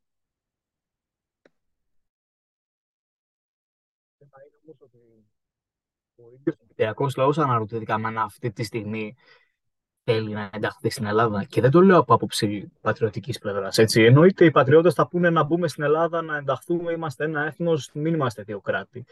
Αλλά και εγώ, αν ήμουν Κύπριος αυτή τη στιγμή, θα το σκεφτόμουν πάρα πολύ σοβαρά αν θα ήθελα το δικό μου το κράτος που είναι καθαρό αυτή τη στιγμή να ενταχθεί σε αυτό το ας μην το πω, σε αυτή το, το ελληνικό τέλος πάντων κράτος με τις όποια προβλήματα ε, θέλει αυτό. Δηλαδή, έχει, καταρχάς έχει καλλιεργηθεί στην Κύπρο η Κυπριακή Εθνική Συνείδηση εδώ και πάρα πολλά χρόνια, εδώ και 50 χρόνια, ε, μετά την προδοσία της Ελλάδας στην Κύπρο, υπάρχει μια πλευρά, πάρα πολύ δυνατή μπορώ να πω, η οποία λέει ότι είμαστε Κύπροι. Είμαστε Κύπροι, δεν είμαστε Έλληνες. Ακόμη και να λέει είμαστε Έλληνες, είμαστε κυρίως Κύπροι. Οπότε έχει καλλιεργηθεί αυτό. Ε, πολύ θα αμφέβαλα αν σε δημοψήφισμα σήμερα στην Κύπρο έβγαινε ένωση με την Ελλάδα. Υπό τις υπάρχουν συνθήκες. Ε, Δυστυχώς έτσι. Δηλαδή είναι βαρύ κρίμα αυτό, αλλά βλέπουμε κιόλας ότι και οι δύο λαοί τα τελευταία 50 χρόνια έχουν απομακρυνθεί ο ένας με τον άλλο. Ε, και αυτό είναι κάτι που θα πρέπει να μας προβληματίσει πάρα πολύ. Δηλαδή, ε, εγώ δεν μπορώ να, όσο και να θέλω και θέλω, έτσι, δεν μπορώ να βιώσω και δεν μπορώ να εντρυφήσω τα προβλήματα ενός παιδιού στην Κύπρο στην ηλικία μου. Εγώ είμαι 22 χρονών, έτσι. Δεν μπορώ να το καταλάβω. Και προφανώς εκείνος δεν μπορεί να καταλάβει εμένα. Ακόμη και στα, και στα πανεπιστήμια που έχουμε πάρα πολλούς Κύπριους φοιτητέ, παρατηρούμε το φαινόμενο έντονα να κάνουν τη δικιά τους κλίκα σχεδόν πάντα. Να έχουν τις δικές τους παρέες, να είναι οι Κύπροι με τους Κύπριους και Ελλαδίτες με τους Ελλαδίτες. Ε, σε πολύ μεγάλο βαθμό το παιχνίδι για μένα αρχίζει να χάνεται. Δεν θέλω να γίνομαι κινδυνολόγος, δεν θέλω να είμαι απεσιόδοξο. Αλλά αυτό που χρειάζεται αυτή τη στιγμή και το πιστεύω αυτό και ακούγεται λίγο άσχημα ενδεχομένως είναι ένα σοκ. Να γίνει κάποιο σοκ. Σοκ σημαίνει ότι θα πρέπει να αναγκαστούμε να το δούμε αλλιώς. Για να αναγκαστούμε να το δούμε αλλιώς θα πρέπει να χάσουμε κάτι ή να κινδυνεύσουμε να χάσουμε κάτι. ώστε να παλέψουμε γι' αυτό. Και εκεί να θυμηθούμε την κοινή καταγωγή και τις κοινές αξίες που θα μας ενώσουν και πάλι. Οπότε κάποια πράγματα δυστυχώς αλλάζουν μόνο με πόλεμο. Και δεν είμαι υπέρ του πολέμου που το λέω, αλλά δεν βλέπω κάτι άλλο. Πρέπει να γίνει, ε, πρέπει να γίνει σκηνικό, πρέπει να γίνει επεισόδιο, θερμό επεισόδιο. Ε, Όπως έγινε με τον Κατσίφα και στη Βόρεια Ήπειρο, για ένα διάστημα ασχολούμασταν πάρα πολύ με τη Βόρεια Ήπειρο, μετά ατόνισε πάλι. Πρέπει να γίνει κάτι ώστε να επανακινήσει τι διαδικασίες, να ξανακολλήσει το πάζιλ και να βρεθούμε ξανά στην ίδια πλευρά. Γιατί αυτή τη στιγμή δεν είμαστε στην ίδια πλευρά. Αυτό βλέπω δυστυχώς. Μπορώ να πάρω επόμενο στο λόγο. Αντώνη, σήκω το χέρι πριν. Ε, συμφωνώ. Η αλήθεια είναι ότι η σημερινή κατάσταση είναι λίγο πολύ όπως την περίοδο ο Γιώργος. Ε, τα γεγονότα του 1974 έπαιξαν μεγάλο ρόλο σε αυτό και φυσικά περνώντας τα χρόνια όταν κάτι αφήνεται να, να ριζώσει ένα γεγονός και δεν γίνονται μεγάλες αλλαγές, δεν γίνονται μεγάλες προσπάθειες, τότε αυτό μορφοποιείται και ως συνείδηση. Απλά, δυστυχώς, σε μεγάλο βαθμό, θεωρώ εγώ ότι αυτό έχει δημιουργηθεί και λόγω ενός μύθου ότι η Ελλάδα δεν έχει κάνει τίποτα για την Κύπρο. Γιατί το έχω διαβάσει αρκετές φορές αυτό. Το οποίο δεν είναι αλήθεια. Πράγματι, το πραξικόπημα ήταν μια μαύρη σελίδα και έπαιξε τεράστιο ρόλο στο μέλλον της Κύπρου. Αλλά εκτός των λαθών που έγιναν από όλες τις πλευρές και ενδοκυπριακά όπως αναφέραμε και από την Ελλάδα και την ε, πονηρή πολιτική Τούρκων, Βρετανών και οποιοδήποτε άλλο, η Ελλάδα έχει κάνει πράγματα για την Κύπρο. Το ότι διεθνοποίησε το ζήτημα σε μια περίοδο που ήταν αδύναμη μετά το Β' Παγκόσμιο και την πλήρωσαν οι Έλληνες Κωνσταντινούπολης, το ότι έχει στείλει μονίμω στην ΕΔΙΚ, που είναι Ελλαδίτες στρατιώτες να υπηρετούν στην Κύπρο για την προστασία της και μάλιστα πολλοί έπεσαν τότε το 1974. Είναι αυτοί που κράτησαν το αεροδρόμιο της Λευκοσίας. Ε, η Ελλάδα ήταν αυτή η οποία έφερε την ιδέα των ενδοκυπριακών συνομιλιών και τη βοήθησε ώστε να υπάρξει μια πιο αρμονική συνύπαρξη των κοινοτήτων στην ε, Κύπρο. Και ακόμη και η Ελλάδα βοήθησε σε σημαντικό βαθμό η Κύπρος να ενταχθεί στην Ευρωπαϊκή Ένωση περίπου μια εικοσαετία πριν. Το οποίο έχει βοηθήσει πάρα πολύ την Κύπρο στην οικονομική της κατάσταση σήμερα σίγουρα. Εντάξει, δεν ε, σημαίνει ότι μόνο η ένταξή της αυτή την έχει βοηθήσει, αλλά ε, η Ελλάδα έχει κάνει και αρκετές κινήσεις προς βοήθεια της Κύπρου. Οπότε θεωρώ ότι παρόλα τα λάθη που γίνανε στο παρελθόν, όλο αυτό έχει δομηθεί και κάτω από μια άδικη θεώρηση ότι η Ελλάδα είναι ο κακός αδερφός και ότι έχει πάρει μόνο από την Κύπρο και δεν έχει δώσει. Ενώ θεωρώ ότι σε καμία περίπτωση δεν ισχύει αυτό. Όπως φυσικά και η Κύπρος έχει βοηθήσει τον εθνικό αγώνα. Ακόμα και στην Ελληνική Επανάσταση πήγαν πάρα πολλοί Κύπροι εθελοντέ. Απλά δεν διαφωνώ με την εντύπωση που έχουν πολλοί Κύπροι ότι η Ελλάδα δεν έχει κάνει τίποτα για την Κύπρο. Σε καμία περίπτωση δεν ίσχυε παλιότερα αυτό.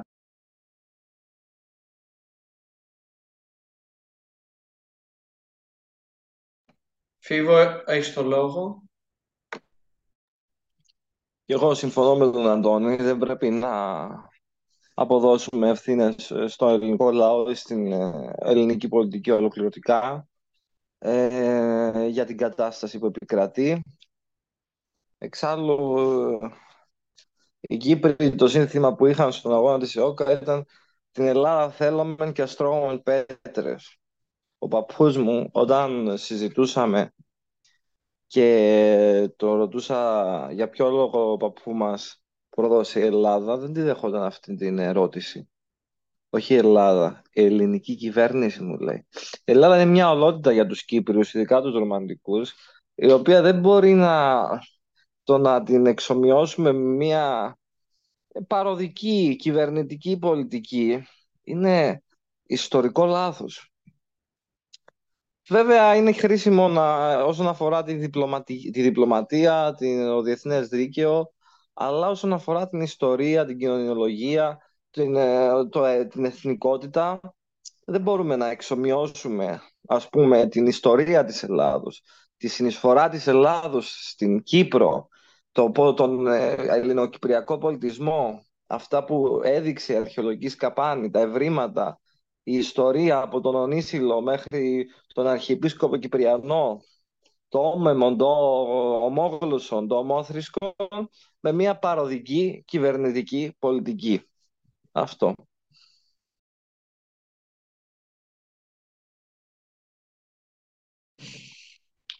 Ε, υπάρχει κάποια άλλη ερώτηση, κάποιο άλλο σχόλιο, ναι, Αντώνη. Εάν δεν υπάρχει κάποια ερώτηση, θα θέλετε να αναφέρω δύο-τρία ενδιαφέροντα στοιχεία μπόνους τύπου τρίβια για το θέμα πολύ γρήγορα και μετά να κλείσουμε όσο γίνεται ελαφρύντα τη συζήτηση με κάποια έτσι ε, αστεία στοιχεία που έχω βρει στην έρευνα.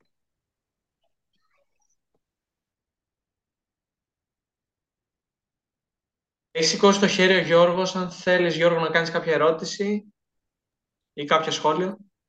Δεν τώρα θέλω να κάνω κάτι, να πω κάτι για να μην καθυστερήσω πολύ άλλο της συνομιλία. Ε, Μιλώντας, μου δημιουργήθηκε ένα ερώτημα, στο οποίο θα έχει πολύ ενδιαφέρον να απαντήσουμε όλοι, ή τουλάχιστον αν μπορούσε να γίνει κάποια μικρή δημοσκόπηση. Το ερώτημά μου λοιπόν είναι το εξής. Εισβάλλει σήμερα η, Τουρκία, η Τουρκία στην Κύπρο. Πιστεύετε πραγματικά ότι το ελληνικό κράτος θα κηρύξει πόλεμο την άλλη μέρα με την Τουρκία και θα επιτεθεί με όλους τους δυνάμεις για να προστατεύσει τους Κύπριους αδερφούς μας; Εγώ όχι.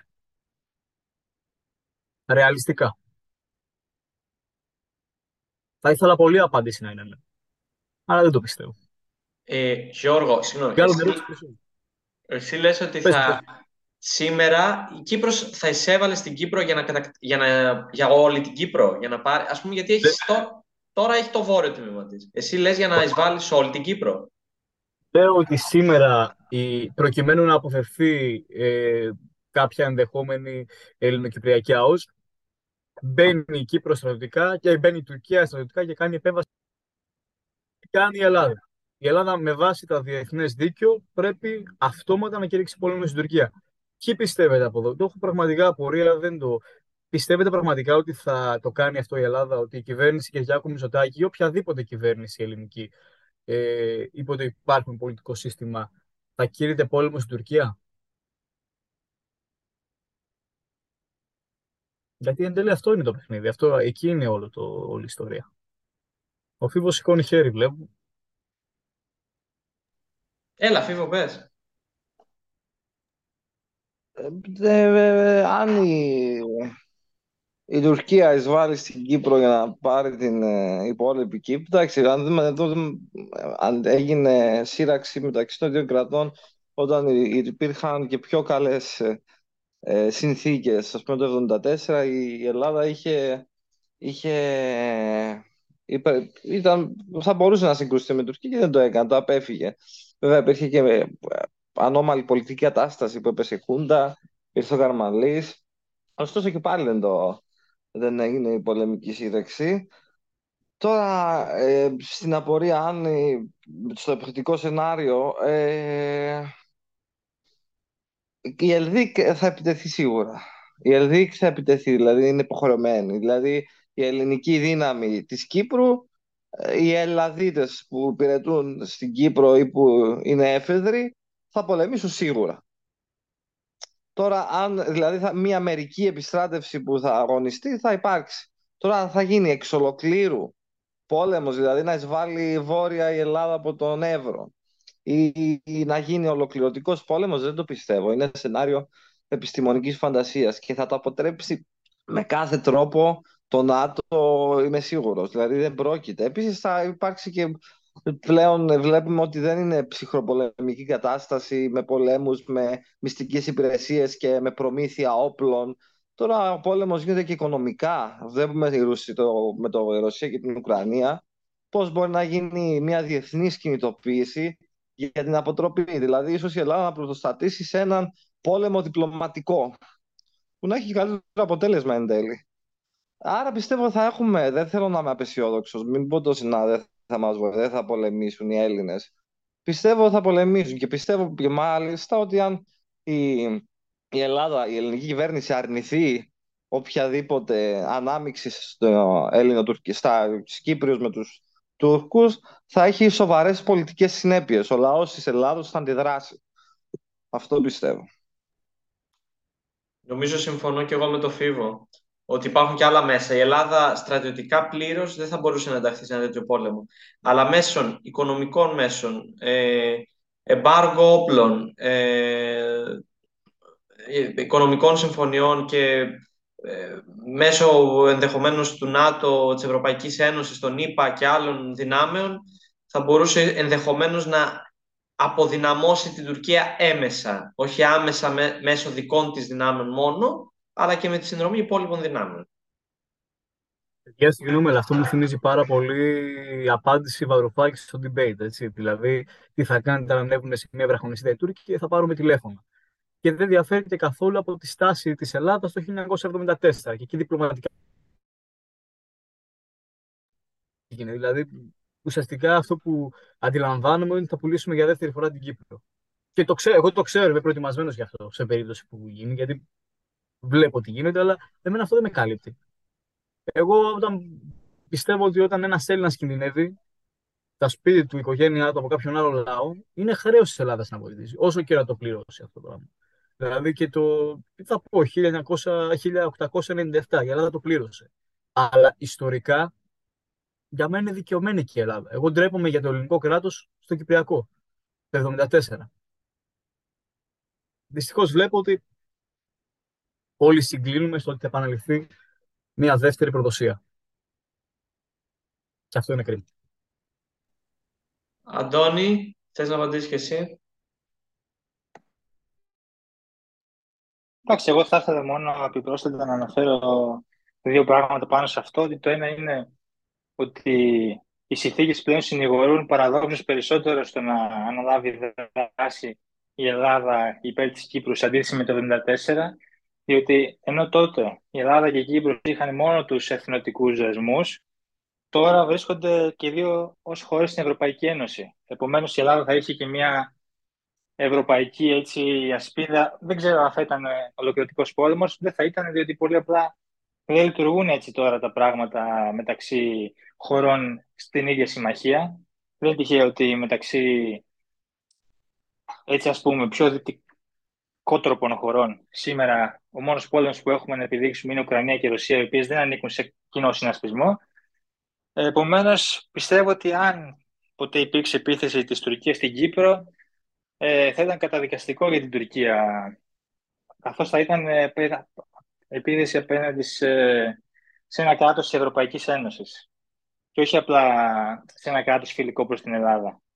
Και επίσης να αναφέρουμε και το παράδειγμα του Ιουγκοσλαβικού πολέμου, όπου η Ελλάδα ανήκει στο ΝΑΤΟ, η, το ΝΑΤΟ βομβάρδιζε την Ιουγκοσλαβία, τις σερβικές, ε, τα σερβικά εδάφη, και παρόλα αυτά ένα, οι περισσότεροι Έλληνες ε, στρατιωτικοί δεν συμμετείχαν στην αποστολή αυτή και μάλιστα υπάρχει και Έλληνας πιλότος ο οποίος δεν δέχτηκε να βομβαρδίσει τη Σερβία και τον θεωρούν εθνικό ήρα οι Σέρβοι και υπάρχουν και γκράφιτι με το όνομά του. Που η Ελλάδα με τη Σερβία έχει και λιγότερες σχέσεις από ό,τι έχει με την Κύπρο, ας πούμε. Οπότε θεωρώ ότι υπάρχει το εθνικό φρόνημα, υπάρχει πλέον μεγαλύτερη διεθνής ομπρέλα από ό,τι υπήρχε παλιά, το οποίο είναι πολύ σημαντικό. Και με βάση αυτά πρέπει να δούμε τα πράγματα πιο αισιόδοξα, αλλά και ταυτόχρονα και πιο ρεαλιστικά.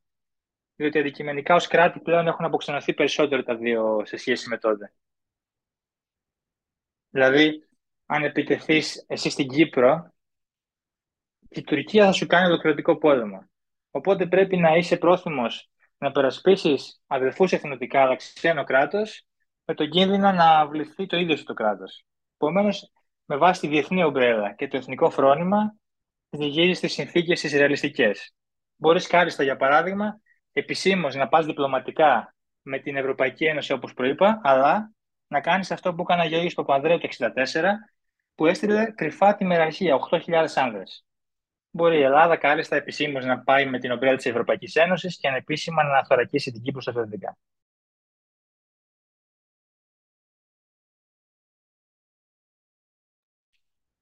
Κάποιος άλλος που θα ήθελε να απαντήσει στο ερώτημα; Αν όχι, ε, αν όχι, νομίζω δεν έχουμε κάποιο, κάποια άλλη απάντηση. Νομίζω να μας πει και ο Αντώνης αυτά τα δύο-τρία στοιχεία που ήθελε να μας πει, που έτσι είναι λίγο ανέκδοτα, λίγο πιο χαλαρά και να κλείσουμε σιγά-σιγά την ε, σημερινή εκδήλωση. Αντώνη, έχεις το λόγο. Λοιπόν, εντάχει, ε, ένα σημαντικό γεγονός που καταδεικνύει την καλή σχέση της Ελλάδος επιχούντας με την Αμερική είναι το γεγονός πως ε, το δικτατορικό καθεστώς είχε χρηματοδοτήσει την προεκλογική εκστρατεία του Νίξον, ο οποίος στην πορεία έγινε πρόεδρος της Αμερικής ε, γι' αυτό το λόγο, ενώ πίεζαν οι Αμερικανοί την Ελλάδα να γυρίσει τη δημοκρατία, δεν την πίεζαν με μεγάλη δυναμική, γιατί ήθελαν καλές σχέσεις με το στρατιωτικό καθεστώς. Ε, ο διάβλό ήταν ο Τόμ Πάπας, Ελληνοαμερικανό επιχειρηματίας, ο οποίος έκανε δουλειές και στις δύο χώρες και αποτελούσε το συνδετικό κρίκο. Δεν είναι τυχαίο ότι ο Νίξον τα χρόνια της Χούντας είχε διορίσει Έλληνα αντιπρόεδρο στην Αμερική, το Σπίρ Άγνιου, το οποίο είναι κάτι πολύ μεγάλο, και να αναφέρουμε και τη γεωστρατηγική σημασία της Ελλάδας τα χρόνια εκείνα. Τα χρόνια εκείνα, ο Καντάφη είχε αναλάβει την εξουσία στη Λιβύη. Και έτσι η Αμερική δεν μπορούσε πλέον να έχει τη βάση της στην Ναυτική εκεί πέρα του έκτο στόλου. Οπότε συμφώνησε με την Ελλάδα για να ελιμενήσει εκεί τον έκτο στόλο της, τον μεγάλο μεσογειακό στόλο δηλαδή. Δηλαδή αυτό δείχνει πόσο σημαντική ήταν η ελληνική θέση στο χάρτη για τους Αμερικανούς. Τώρα ποια ήταν η θέση της Σοβιετικής Ένωσης που ήταν το, ο μεγάλος έτσι, αντίπαλος. Η Σοβιετική Ένωση είχε τους, τις αντίστροφες θέσεις από την Αμερική.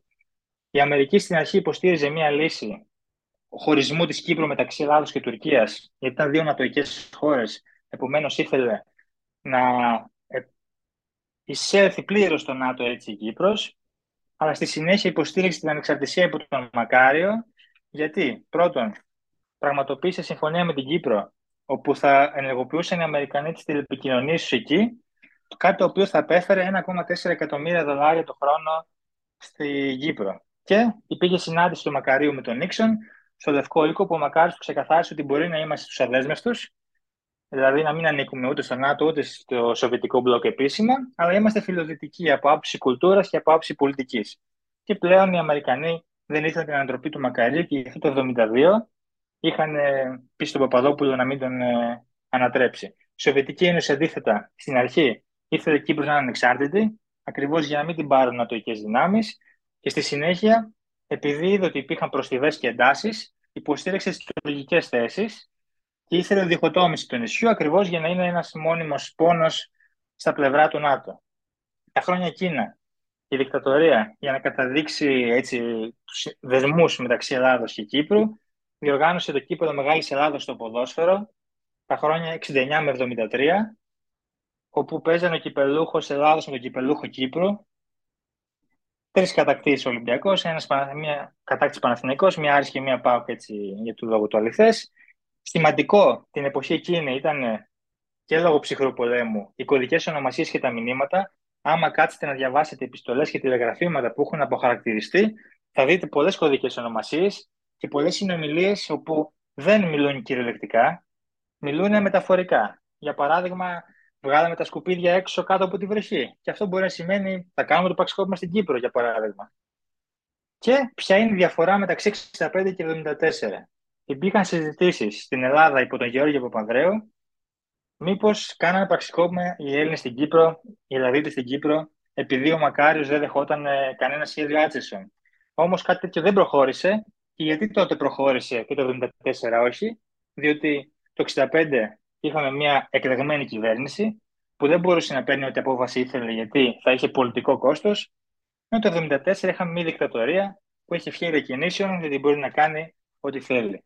Και τώρα στις ανέκδοτες ιστορίες, για να κλείσουμε έτσι ελαφραίνοντα το κλίμα όσο γίνεται σε ένα βαρύ ιστορικό ζήτημα, είναι αρχικά αυτό που είχα διαβάσει στο βιβλίο του Μακάριου Δροσιώτη, ότι όταν ο Γρήβας κατήγηκε στην Κύπρο, τον παρακολουθούσαν όλες οι μυστικές υπηρεσίες. Την ίδια μέρα το πληροφορήθηκε ο Μακάριος με τηλεφώνημα από την ελληνική πρεσβεία. Τον παρακολουθούσαν ε, οι στρατιωτικοί. Είχαν, ε, τον είχαν ενθαρρύνει, λένε κάποιοι Ιωαννιδικοί. Και καταλήγει η παράγραφος ότι ο μόνος που θεωρούσε την κάθοδο του Γρήβα μυστική ήταν τελικά ο ίδιος ο Γρήβας. Ένα άλλο είναι όταν ε, πρόκειται να γίνει το παξικόπημα και ανατροπή μάλλον ενάντια στον Παπαδόπουλο από τον Ιωαννίδη, ένα στέλεχος ξένης πρεσβείας προσέγγισε τον Πατακό, που ήταν ε, κυρίαρχο μέλος τότε του ελληνικού καθεστώς, και κοντινός του Παπαδόπουλου και του είπε ο Ιωαννίδης θα σε ανατρέψει. Και η απάντηση του Παπαδόπουλου ήταν ο Μίμης. Ο Μίμης είναι αρσακιάς, θέλοντας να δείξει ότι αποτελεί έναν άνθρωπο ευγενή, ο οποίος δεν επρόκειτο να κάνει κάτι τέτοιο. Όπως γνωρίζουμε, έκανε κάτι τέτοιο. Το τρίτο και πρώτο τελευταίο είναι μια φράση του Μακαρίου όταν έγινε το πραξικόπημα εναντίον του 1974, όπου στην ε, γραμματέα του είχε πει το εξής, σύμφωνα με τη βιογραφία. Ε, στην αρχή, όλοι συνέχεραν το καθεστώς, τη νέα κυβέρνηση του Σαμψόν κλπ. Ε, ενώ πριν πολλοί διώνουν υποστηρικτές του Μακαρίου. Και ο Μακάριος της είχε πει ότι άμα το πραξικόπημα είχε κρατήσει άλλες 8 μέρες και δεν είχε γίνει εισβολή, Μέχρι και η αδερφή του, λέει, θα τον πρόδιδε και θα συγχαιρόταν το νέο καθεστώς. Και το τελευταίο, όταν έγινε το πραξικόπημα, ε, η ελληνική χούντα μέσω της εθνοφρουρά της Κύπρου είχε δώσει ένα διάγγελμα να διαβαστεί από το κρατικό ραδιόφωνο της Κύπρου με εμβατήρια, όπου δήλωνε τη νέα κατάσταση. Και εκεί ε, η Κύπρια εκφωνήτρια άρχισε να το διαβάζει και σε κάποιο σημείο έκανε λάθος και αντί να πει Κυπριακών λαών, είπε Κυπριακών στρατών. Και τότε λένε ότι ακούστηκε live στο ραδιόφωνο της Κύπρου ένας ε, αξιωματικός με ελαδίτικη προφορά από πάνω της να τη διορθώνει Όχι στρατών, λαών. Αυτά από μένα.